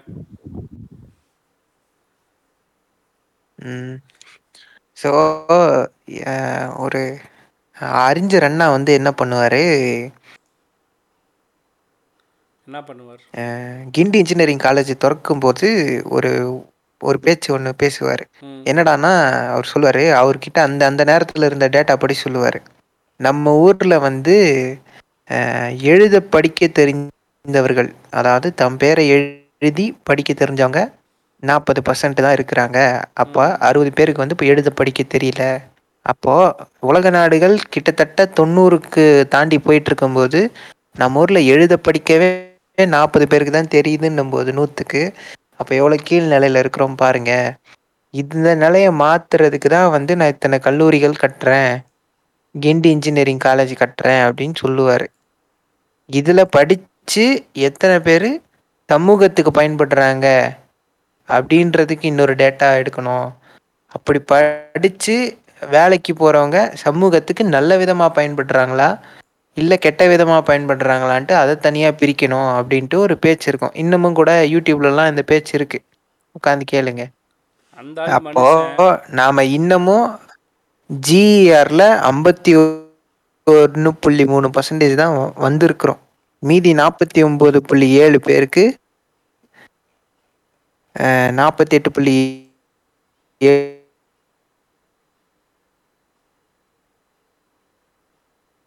அவங்கள கொண்டு வந்து சமூகத்தை மேம்படுத்தணுமே தவிர இப்படி நகர அழகுபடுத்துறேன் அப்படின்னு சொல்லிட்டு காசை விரயம் பண்ணுறது ஹோம்லெஸ்ஸை வந்து அதிகமாக்குறது உங்களுக்கு வந்து குடிசை மாற்று வாரியம்ன்ற பேரில் நான் உங்களுக்கு வீடு தரேன் அப்படின்னு சொல்லிட்டு கூட்டு போயிட்டு அவனோட பொழப்பை விட்டுட்டு வேற எங்கேயோ ஒரு காட்டில் கொண்டு போய் போடுறது. இந்த மாதிரி வேலையெல்லாம் பார்க்கக்கூடாது. ஆக்சுவலாக சொல்ல மறந்துட்டேன். இந்த ஸ்மார்ட் சிட்டி இவ்வளவு பேச்சு பேசி இப்படியெல்லாம் நீ வந்து அழகுபடுத்தி கிரானைட் கல் போட்டு கம்பி போட்டு போஸ்ட் போட்டு வாம் லைட்டு போட்டு எல்இடி லைட்டு போட்டு ஊரை சுற்றி வந்து கலர் கலராக கண்ணாடி பொருள் வச்சு அழகுபடுத்துறதுக்கு எல்லாம் பண்ணியே. நைட் ஷெல்டர் எவ்வளோ இருக்குன்னு தெரியாது. எத்தனை ஊரில் இருக்குதுன்னு தெரியாது. எனக்கு தெரிஞ்ச ஒரு ரெண்டு மூணு ஊரில் தான் நானே கேள்விப்பட்டிருக்கேன். கேள்விப்படாமல் நிறைய ஊரில் இருக்கலாம். ஆனால் அந்த நைட் ஷெல்டர் மனுஷன் உள்ளே போய் வெளியே வர்றதுக்குள்ளே செத்து சுண்ணாம வர அளவுக்கு நாத்தம் பிடிச்சி கருமம் பிடிச்சி கன்றாவித்தனமாக வச்சுருக்குறீங்க. அட்லீஸ்ட் இந்த ஸ்மார்ட் சிட்டியில் நைட் ஷெல்டரை டெவலப்பாவது பண்ணுங்கடப்பா. நைட் ஷெல்டருங்கிறது ஹோம்லெஸ் பீப்புள் வந்து நைட்டு தங்கிட்டு காலையில் எழுந்திரிச்சு வெளியே போயிடுற மாதிரியான ஒரு ஃபெசிலிட்டி அதுதான் நைட் ஷெல்டர் அந்த நைட் ஷெல்டருங்கிறது வந்து கட்டாயமாக்கவும் படலை. அது எவ்வளோ பேருத்துக்கு யூஸ் ஆகும்னு சொல்லலை. எங்கே இருக்குன்னு சொல்லலை. இப்படி தான் வச்சுருக்காங்க இங்கே நைட் ஷெல்டரும். அது இதெல்லாம் தான் கோவம் நீங்கள் வந்து அந்த குளத்துக்கு ஐம்பது கோடி ரூபா செலவு பண்ணுறதுக்கு இந்த பக்கம் நைட் ஷெல்டரில் கொஞ்சம் சின்ன எவ்வளோ பெரிய செலவாயிட போகுது? ஒரு நூறு பேர் தங்குற மாதிரி கட்டுறதுக்கு. ஒரு குடிசை மாற்று வாரியத்தில் இருக்கிறவனுக்கு ஒரு நல்ல கதவு ஜன்னல் வச்சு நீட்டாக ஒரு கிரானைட் போடுறவனுக்கு ஒரு சாதாரண இந்த பிளாட்ஃபார்மில் போடுற கிரானைட் அவனுக்கு போடுறக்கு உனக்கு துப்பு இல்லை. பிளாட்ஃபார்மில் போடுற கிரானைட்டை வந்து அவன் வீட்டுக்கு போட்டு கொடுத்ததுனா கூட பரவாயில்ல. அட்லீஸ்ட் டைல்ஸ் போட்டு கொடுறான்னு தான் கேட்குறோம் பிளாட்ஃபார்மில் கிரானைட்டை நொட்டுறானுங்க. ஆனால் குடிசை மாற்று வாரியம் கீழே இருக்கிறவனுக்கு சிமெண்ட் தர போட்டு கொடுக்குறானுங்க. என்ன கான்செப்டில் ஒர்க் பண்ணுறானுங்க இவனுங்க? விளங்கவே மாட்டேங்குது இவனோட கான்செப்டே நம்மால என்ன எதிர்பார்க்குறான்? ஃபாரின்ல இருந்து எவனாவது வந்து மாப்பிள்ள இந்தியா போனையா? அங்க இருக்கிற ரோடு இருக்கே ரோடு. உத்து பார்த்தா மூஞ்சி தெரியுதியா மூஞ்சி அப்படின்னு அவன் சொல்லணும்னு எதிர்பார்க்குறான். ஆ ஆனால் ரோடு தான் நல்லா இல்லையே. படு பண்டார கேவலமாக இருக்கேன் ஐயோ. அதே தான் சொல்கிறேன் நான். பக்கத்தில் இருக்கிற ஸ்ரீலங்கா நல்லா பண்ணுறான் அவன் கொலம்போ சிட்டிக்குள்ளாரையும் சரி ஹைவேஸ் ஏர்போர்ட் டு கொலம்போ வர ரோடும் சரி பர்ஃபெக்டாக பண்ணியிருக்கானு. ரோடும் பர்ஃபெக்டாக இருக்குது ரோடு சைடில் மனுஷங்களோ ஆடோ மாடோ நாயோ குதித்து ரோட்டுக்குள்ளே வராமல் இருக்கிறதுக்கு எவ்வளோ பக்காவாக பண்ணணுமோ அவ்வளோ பக்காவாக அதையும் பண்ணியிருக்கிறானு. நம்ம ஊர் மாதிரி குறுக்கால வந்து நம்ம ஹைவேஸில் எப்போ சென்னை கோயம்புத்தூர் ஹைவேஸில் போனாலும் குறைஞ்சது பத்து நாய் பார்ப்பேன். சட்னியே கிடக்கும் ரோட்டில் பத்து நாய் சட்னியே கிடக்கும். இந்த சமீபத்தில் வண்டி ஆக்சிடெண்ட் ஆயிடுச்சு நைனா வண்டி. மாடு கூட்டம் உள்ளே பூந்துருச்சு. திடுதிப்புன்னு அஞ்சாறு மாடு. என்ன பண்ணுறதுன்னு தெரியாத வண்டியில் சா சா இடிச்சு விட்டாங்க. ஒன்றுமே பண்ண முடியல. திடீர்னு உள்ளே வந்துருச்சு. இதுதான் நம்ம ஊர் ஹைவேஸோட இன்ஃப்ராஸ்ட்ரக்சரு அந்த இளவெடுத்த இன்ஃப்ராஸ்ட்ரக்சருக்கு வக்காலி ஐம்பது கிலோமீட்டருக்கு ஒரு தடவை டால் வாங்குறான். இங்கேருந்து சென்னை போகும்போது அறநூற்றி எண்பது ரூபா டால் ஆகுது. எப்படி நம்ம வரி கட்டுறோம்? வண்டி வாங்க போகும்போது பதினஞ்சு பர்சன்டேஜ் ரோட் டேக்ஸ் கட்டிடுறோம். அப்புறம் பெட்ரோல் ஒவ்வொரு டைம் அடிக்க போகும்போது நாற்பது ரூபா டேக்ஸ் கட்டிடுறோம். அப்புறம் டால் பூத்துலேயும் ஒரு டேக்ஸ் கட்டிடுவோம். டயர் வாங்குவோம் அதுக்கும் ஒரு டேக்ஸ் கட்டிடுவோம். அப்புறம் கொண்டு போய் வண்டியை வந்து ஓடிச்சுன்னா தேய்மானம் ஆகும். சர்வீஸ் சென்டரில் விடுவோம். அங்கேயும் டேக்ஸ் கட்டுவோம். ஆக்சுவலா இந்த டாக்ஸ் வந்து இண்டஸ்ட்ரீஸ்க்கு வந்து ரிட்டர்ன்ஸ் கிடைக்கும். ஆனா பொதுஜனத்துக்கு ரிட்டர்ன்ஸ் கிடைக்காது. இல்லை அதை தான் கேட்குறேன் நான் என்ன பண்ணுறது நான் ஒரு சாதாரண சம்பளம் வாங்கினவன் ஒரு கார் வாங்கியிருக்கேன். பதினஞ்சு பர்சன்டேஜ் காரோட அமௌண்ட்டில் ரோட் டேக்ஸ் கட்டிட்டேன். திரும்பவும் டீசல் அடிக்கிறேன் டேக்ஸ் கட்டிட்டேன். அப்புறம் அந்த இவங்க போட்ட ரோட்டில் இங்கேருந்து நான் வெளியூருக்கு போகிறேன் பப்ளிக் டிரான்ஸ்போர்ட் சிஸ்டம் கேவலமாக இருக்குது நல்லா இல்லை யூஸ் பண்ண முடியல. அதனால் நானே என் கார் எடுத்துகிட்டு போகிறேன் டீசல் அடிக்கிறேன். அதுலேயும் டேக்ஸ் கட்டுறேன். அப்புறம் டாலுக்கு டேக்ஸ் கட்டுறேன். அப்புறம் டயர் தேயும் டயர் வாங்குறேன். அதுக்கும் டேக்ஸ் கட்டுறேன். சர்வீஸ் விட்றேன் அங்கேயும் டேக்ஸ் கட்டுறேன். அப்போது இந்த நம்ம நாட்டில் தொழிலதிபர்கள் எத்தனை பேர்? சம்பளம் வாங்குறவன் எத்தனை பேர்? ரேஷியோ வைஸ் யார் அதிகமாக இருப்பா? சம்பளம் வாங்குறவன். அப்போ யார் டேக்ஸ் அதிகமாக கட்டுறது? தொழிலதிபர் தான் அதிகமாக கட்டியிருக்கணும். ஆனால் இங்கே கட்டுறது வந்து மாச கூலி பார்க்குறவன் தான் அதிகமாக கட்டுறான். மாத சம்பளம் வாங்குறவன் வாங்குற சம்பளத்தில் முக்கால்வாசியை டேக்ஸாக கட்டிடுறான் ம். அது போக நம்ம வந்து ஒரு சிஸ்டம்குள்ளே இருக்கும்போது நம்ம சம்பளம் வாங்குறவனும் டேக்ஸ் கட்டி ஆகணும். ஏன்னா பேங்க்கில் கிரெடிட் ஆகுமே. மாதம் நாற்பதாயிரம் கிரெடிட் ஆச்சுன்னா வருஷம் அஞ்சு லட்சம் தாண்டிருச்சு டேக்ஸ் கட்டு. ம். ஏமாற்றவே முடியாது. அதே தொழிலதிபர் என்ன கணக்கு எப்படி வேணால் கணக்கு காமிச்சு என்ன வேணால் பண்ணி எப்படி வேணால் டேக்ஸ் கட்டலாம். இப்படி தயவு தாட்சணியமே பார்க்காம வைத்து வயிறு எரிஞ்சு நம்ம கொடுக்குற அந்த டேக்ஸ்லேயும் எனக்கு திருப்பி கொஞ்சம் நல்லது பண்ணால் பரவாயில்ல. கொஞ்சூண்டு ஒரு நல்ல ஹெல்த் கேர் நல்ல இன்ஃப்ராஸ்ட்ரக்சர் கொடுத்து நல்ல எஜுகேஷன் கொடுத்தீங்கன்னா பரவாயில்ல. இதெல்லாம் கொடுக்காம இந்த ஸ்மார்ட் சிட்டிங்கிற பேரில் சும்மா IoT enabled devices IoT enabled குப்பை தொட்டி ஐஓடி எனேபிள்டு ஐஓடி எனே மயிறு நீ ஒரு மயிர் பிடுங்க வேணாண்டா முதல்ல ஆஸ்பத்திரியாவது நல்லா பண்ணி கொடுறா. ம். நீ ரோட்டில் போகிற கிரானைட்டை தூக்கின்னு போய் ஆஸ்பத்திரியில் போடு சனின்னு. ஜிஹெச்குள்ளே நுழைய முடியல. அந்த ப்ளீச்சிங் பவுடர் போடுறதையாவது நிறுத்துங்கடா. அதுக்கு பதிலாக வேறு ஏதாவது போடுங்க. எவ்வளவோ நல்ல விஷயம் வந்துருச்சு. அந்த ம அந்த வெள்ளை பவுடர் தூவுறதை நிறுத்தி அதுக்கு பதிலாக நிறைய வந்திருக்கு. அதையாவது அப்கிரேட் பண்ணி தொலை. கடைசி ஏங்க இப்போ ரீசெண்டாக ஒருத்தவங்க சொன்னாங்க அதுலேயும் கூட ஊழல் பண்ணுறாங்களாமே ஆ போன பீரியடில் கொரோனா பீரியடில் ப்ளீச்சிங் பவுடரை வந்து டன்னு கணக்காக வாங்கி இறச்சி வாரி கொட்டியிருக்கிறானுங்க. கொரோனானா என்னன்னே தெரியாமல் இவனுக்கு ப்ளீச்சிங் பவுடர் வாங்கி கொட்டியிருக்கிறானுங்க. அட மேட்ரு அது இல்லைங்க. ப்ளீச்சிங் பவுடர்ன்ற பேரில் சாக்கு தூளை கொட்டியிருக்கானுங்களாம். அது வேறயா? அந்த ஊழலா? ஆமாம் அதிக விலைக்கு கீழே கொட்டின ப்ளீச்சை கீழே கொட்டின ப்ளீச்சை எடுத்து நீங்கள் என்ன தொட்டு மோந்தா பார்க்க போறீங்க? சாக்கடை பக்கத்தில் கொட்டியிருப்பானுங்க. போய் மூக்கு விட்டு மோந்து பார்க்க முடியுமா? அதனால சாக் பவுடர் கொட்டிட்டானுங்க. இதுவும் பண்ணியிருக்கானுங்க.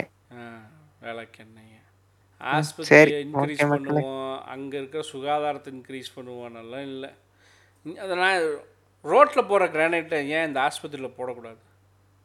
ஆஸ்பத்திரிக்கு ஆஸ்பத்திரி நல்லாயிருக்கும் போகிறவனும் நல்லா இருப்பான். அதை விட கேவலம் கிட்டது என்ன தெரியுமா மேம் ஸ்மார்ட் சிட்டின்னு இவ்வளோ பண்ணானுங்கள. மேனுவல் ஸ்கேவேஞ்சிங்கை ஒழிக்கிறதுக்கு இவனுக்கு இதில் ஒரு திட்டம் கொண்டு வந்தானுங்களா ஸ்மார்ட் சிட்டியில் இல்லை இல்லை இல்லை. நீ இவ்வளவுலாம் கொண்டு வந்து இல்லை நீ ஐஓடி எனேபிள்டு ட்ரீ வைக்கிற ப்ராமினேட் வைக்கிற ஐ லவ் கோவைன்னு வைக்கிற I love Tiruchi I love மதுரைன்னெல்லாம் செஞ்சு செஞ்சு வைக்கிறியே. மேனுவல் ஸ்கேவேஞ்சிங் மலை மல்றவனோட வழியை போக்குறதுக்கு ஏதாவது பண்ணியா ஆனால் அட்லீஸ்ட் அவனுக்கு வேணுங்கிற எக்யூப்மெண்ட்ஸாவது கொடுத்தீங்களாடா. க்ளவுஸு காலில் போடுறதுக்கு பூட்டு சேஃப்டி பூட்டு சேஃப்டி க்ளவுஸு மாஸ்க்கு இதையாவது இது வரைக்கும் கொடுத்துருப்பீங்களா? குப்பை கூட இவனுக்கு வந்து ம இது கொடுக்கறது கிடையாது. மாஸ்க்கும் கொடுக்கறது கிடையாது. க்ளவுஸும் கொடுக்கறது கிடையாது. இருக்கு. ஆனால் லிமிட்டட் எப்படின்னா ஒரு வாரத்துக்கு ஃபுல்லாக வந்து இப்போது சர்ஜிக்கல் மாஸ்க் இருக்குல்ல அந்த மாஸ்க்கு தான். என் கிடையாது. அதை தான் நான் என்ன கேட்குறேன் அதே போல் க்ளவுஸ் வந்து க்ளவுஸ் க்ளவுஸும் வந்து அந்த லிமிட்டட் இல்லாமல் நான் கேட்குறது எல்லாத்துக்குமே வந்து அவைலபிலிட்டின்னு ஒன்று இருக்குது இன்றைக்கி சேஃப்டி பூட் வந்து ஈஸிலி அவைலபிள் ஒரு ஆயரூவா வரும் சேஃப்டி பூட் இன்னைக்கு நிலைமைக்கு அவ்வளோதான் அதிகபட்சம் இந்த மாதிரி பெரிய தமிழ்நாடு பூரா இருக்கிறவங்களுக்கெல்லாம் இந்த ஸ்மார்ட் சிட்டியில் பதினோரு சிட்டி இருக்குது பதினோரு ஸ்மார்ட் சிட்டியில் இருக்கக்கூடிய மாநகராட்சி ஒர்க்கர்ஸ்க்கும் நாங்கள் வந்து இதெல்லாம் கொடுக்க போகிறோம் அப்படின்னா நீ ஸ்மார்ட் சிட்டிங்கிறதே எதுக்கு கொண்டு வர? இந்த எல்லாத்தையும் இந்த சிட்டி எல்லாத்தையும் பொட்டன்ஷியல் எவ்வளோன்னு பார்த்து சரியாயிருச்சுன்னா அடுத்து பக்கத்து பக்கத்து சிட்டிக்கு போகிறதுக்கு தானே உன்னோட பிளான் இந்த சிட்டியில் இது எல்லாத்தையும் ட்ரை பண்ணலாமே. க்ளவுஸு சேஃப்டி எக்யூப்மெண்ட்ஸ் எல்லாம் கொடுக்கலாமே. மேனுவல் ஸ்கேவேஞ்சிங்கை நிப்பாட்டலாமே. ஸோ எப்பா தலை வலிக்குதுப்பா. இதெல்லாம் கே இதெல்லாம் நீங்கள் கேட்க முடியாதுங்க. யார்கிட்டங்க போய் கேட்பீங்க? மக்கள் தான் கேட்கணும். பேச்சு பேச்சு பொருள் ஆகணும். இதெல்லாம் இப்படியெல்லாம் வேஸ்ட் ஆகுதுங்கிறது ஒரு பேச்சு பொருள் ஆகி ஏன் அப்படிங்கிற கேள்வி வரும்போது மக்கள் உஷாராகிறாங்க கேள்வி கேட்குறாங்கன்னு அவனுங்களும் வந்து செவி சாய்க்கிறதுக்கான வாய்ப்பு இருக்குன்னு நம்புகிறோம் அதனால தான் இவ்வளவும் பேசுகிறோம் ம். அவ்வளோதான் இது எங் இது எங்களோட புலம்பலுங்க. ஆமாங்க. மக்களின் புறம்பல். ம். ஸோ இவ்வளோ பணம் வேஸ்ட் ஆகிருக்கு பியூட்டிஃபிகேஷனுங்கிற பேரில் இதை நாங்கள் நோட் பண்ணோம். நீங்களும் இதை தெரிஞ்சுக்கணும்னு நினச்சோம். சொல்லிட்டோம். மீண்டும் அடுத்து ஒரு இதே மாதிரி சுவாரஸ்யமான பாட்காஸ்டில் மக்களின் பிரச்சனைகளை மட்டும் பேசக்கூடிய பாட்காஸ்டில் சந்திப்போம். நன்றி நமக்கம் நான் உங்கள் டோரு கசாமா வித் ரியல் கடவுள். நீங்கள் கேட்டு ரசித்துக் கொண்டிருந்தது boomer toxin podcast season one episode fourteen sponsored by Perumal Sami மாட்டுக்கறி பிரியாணி கடை கோப்பவர்டு பை நலமன்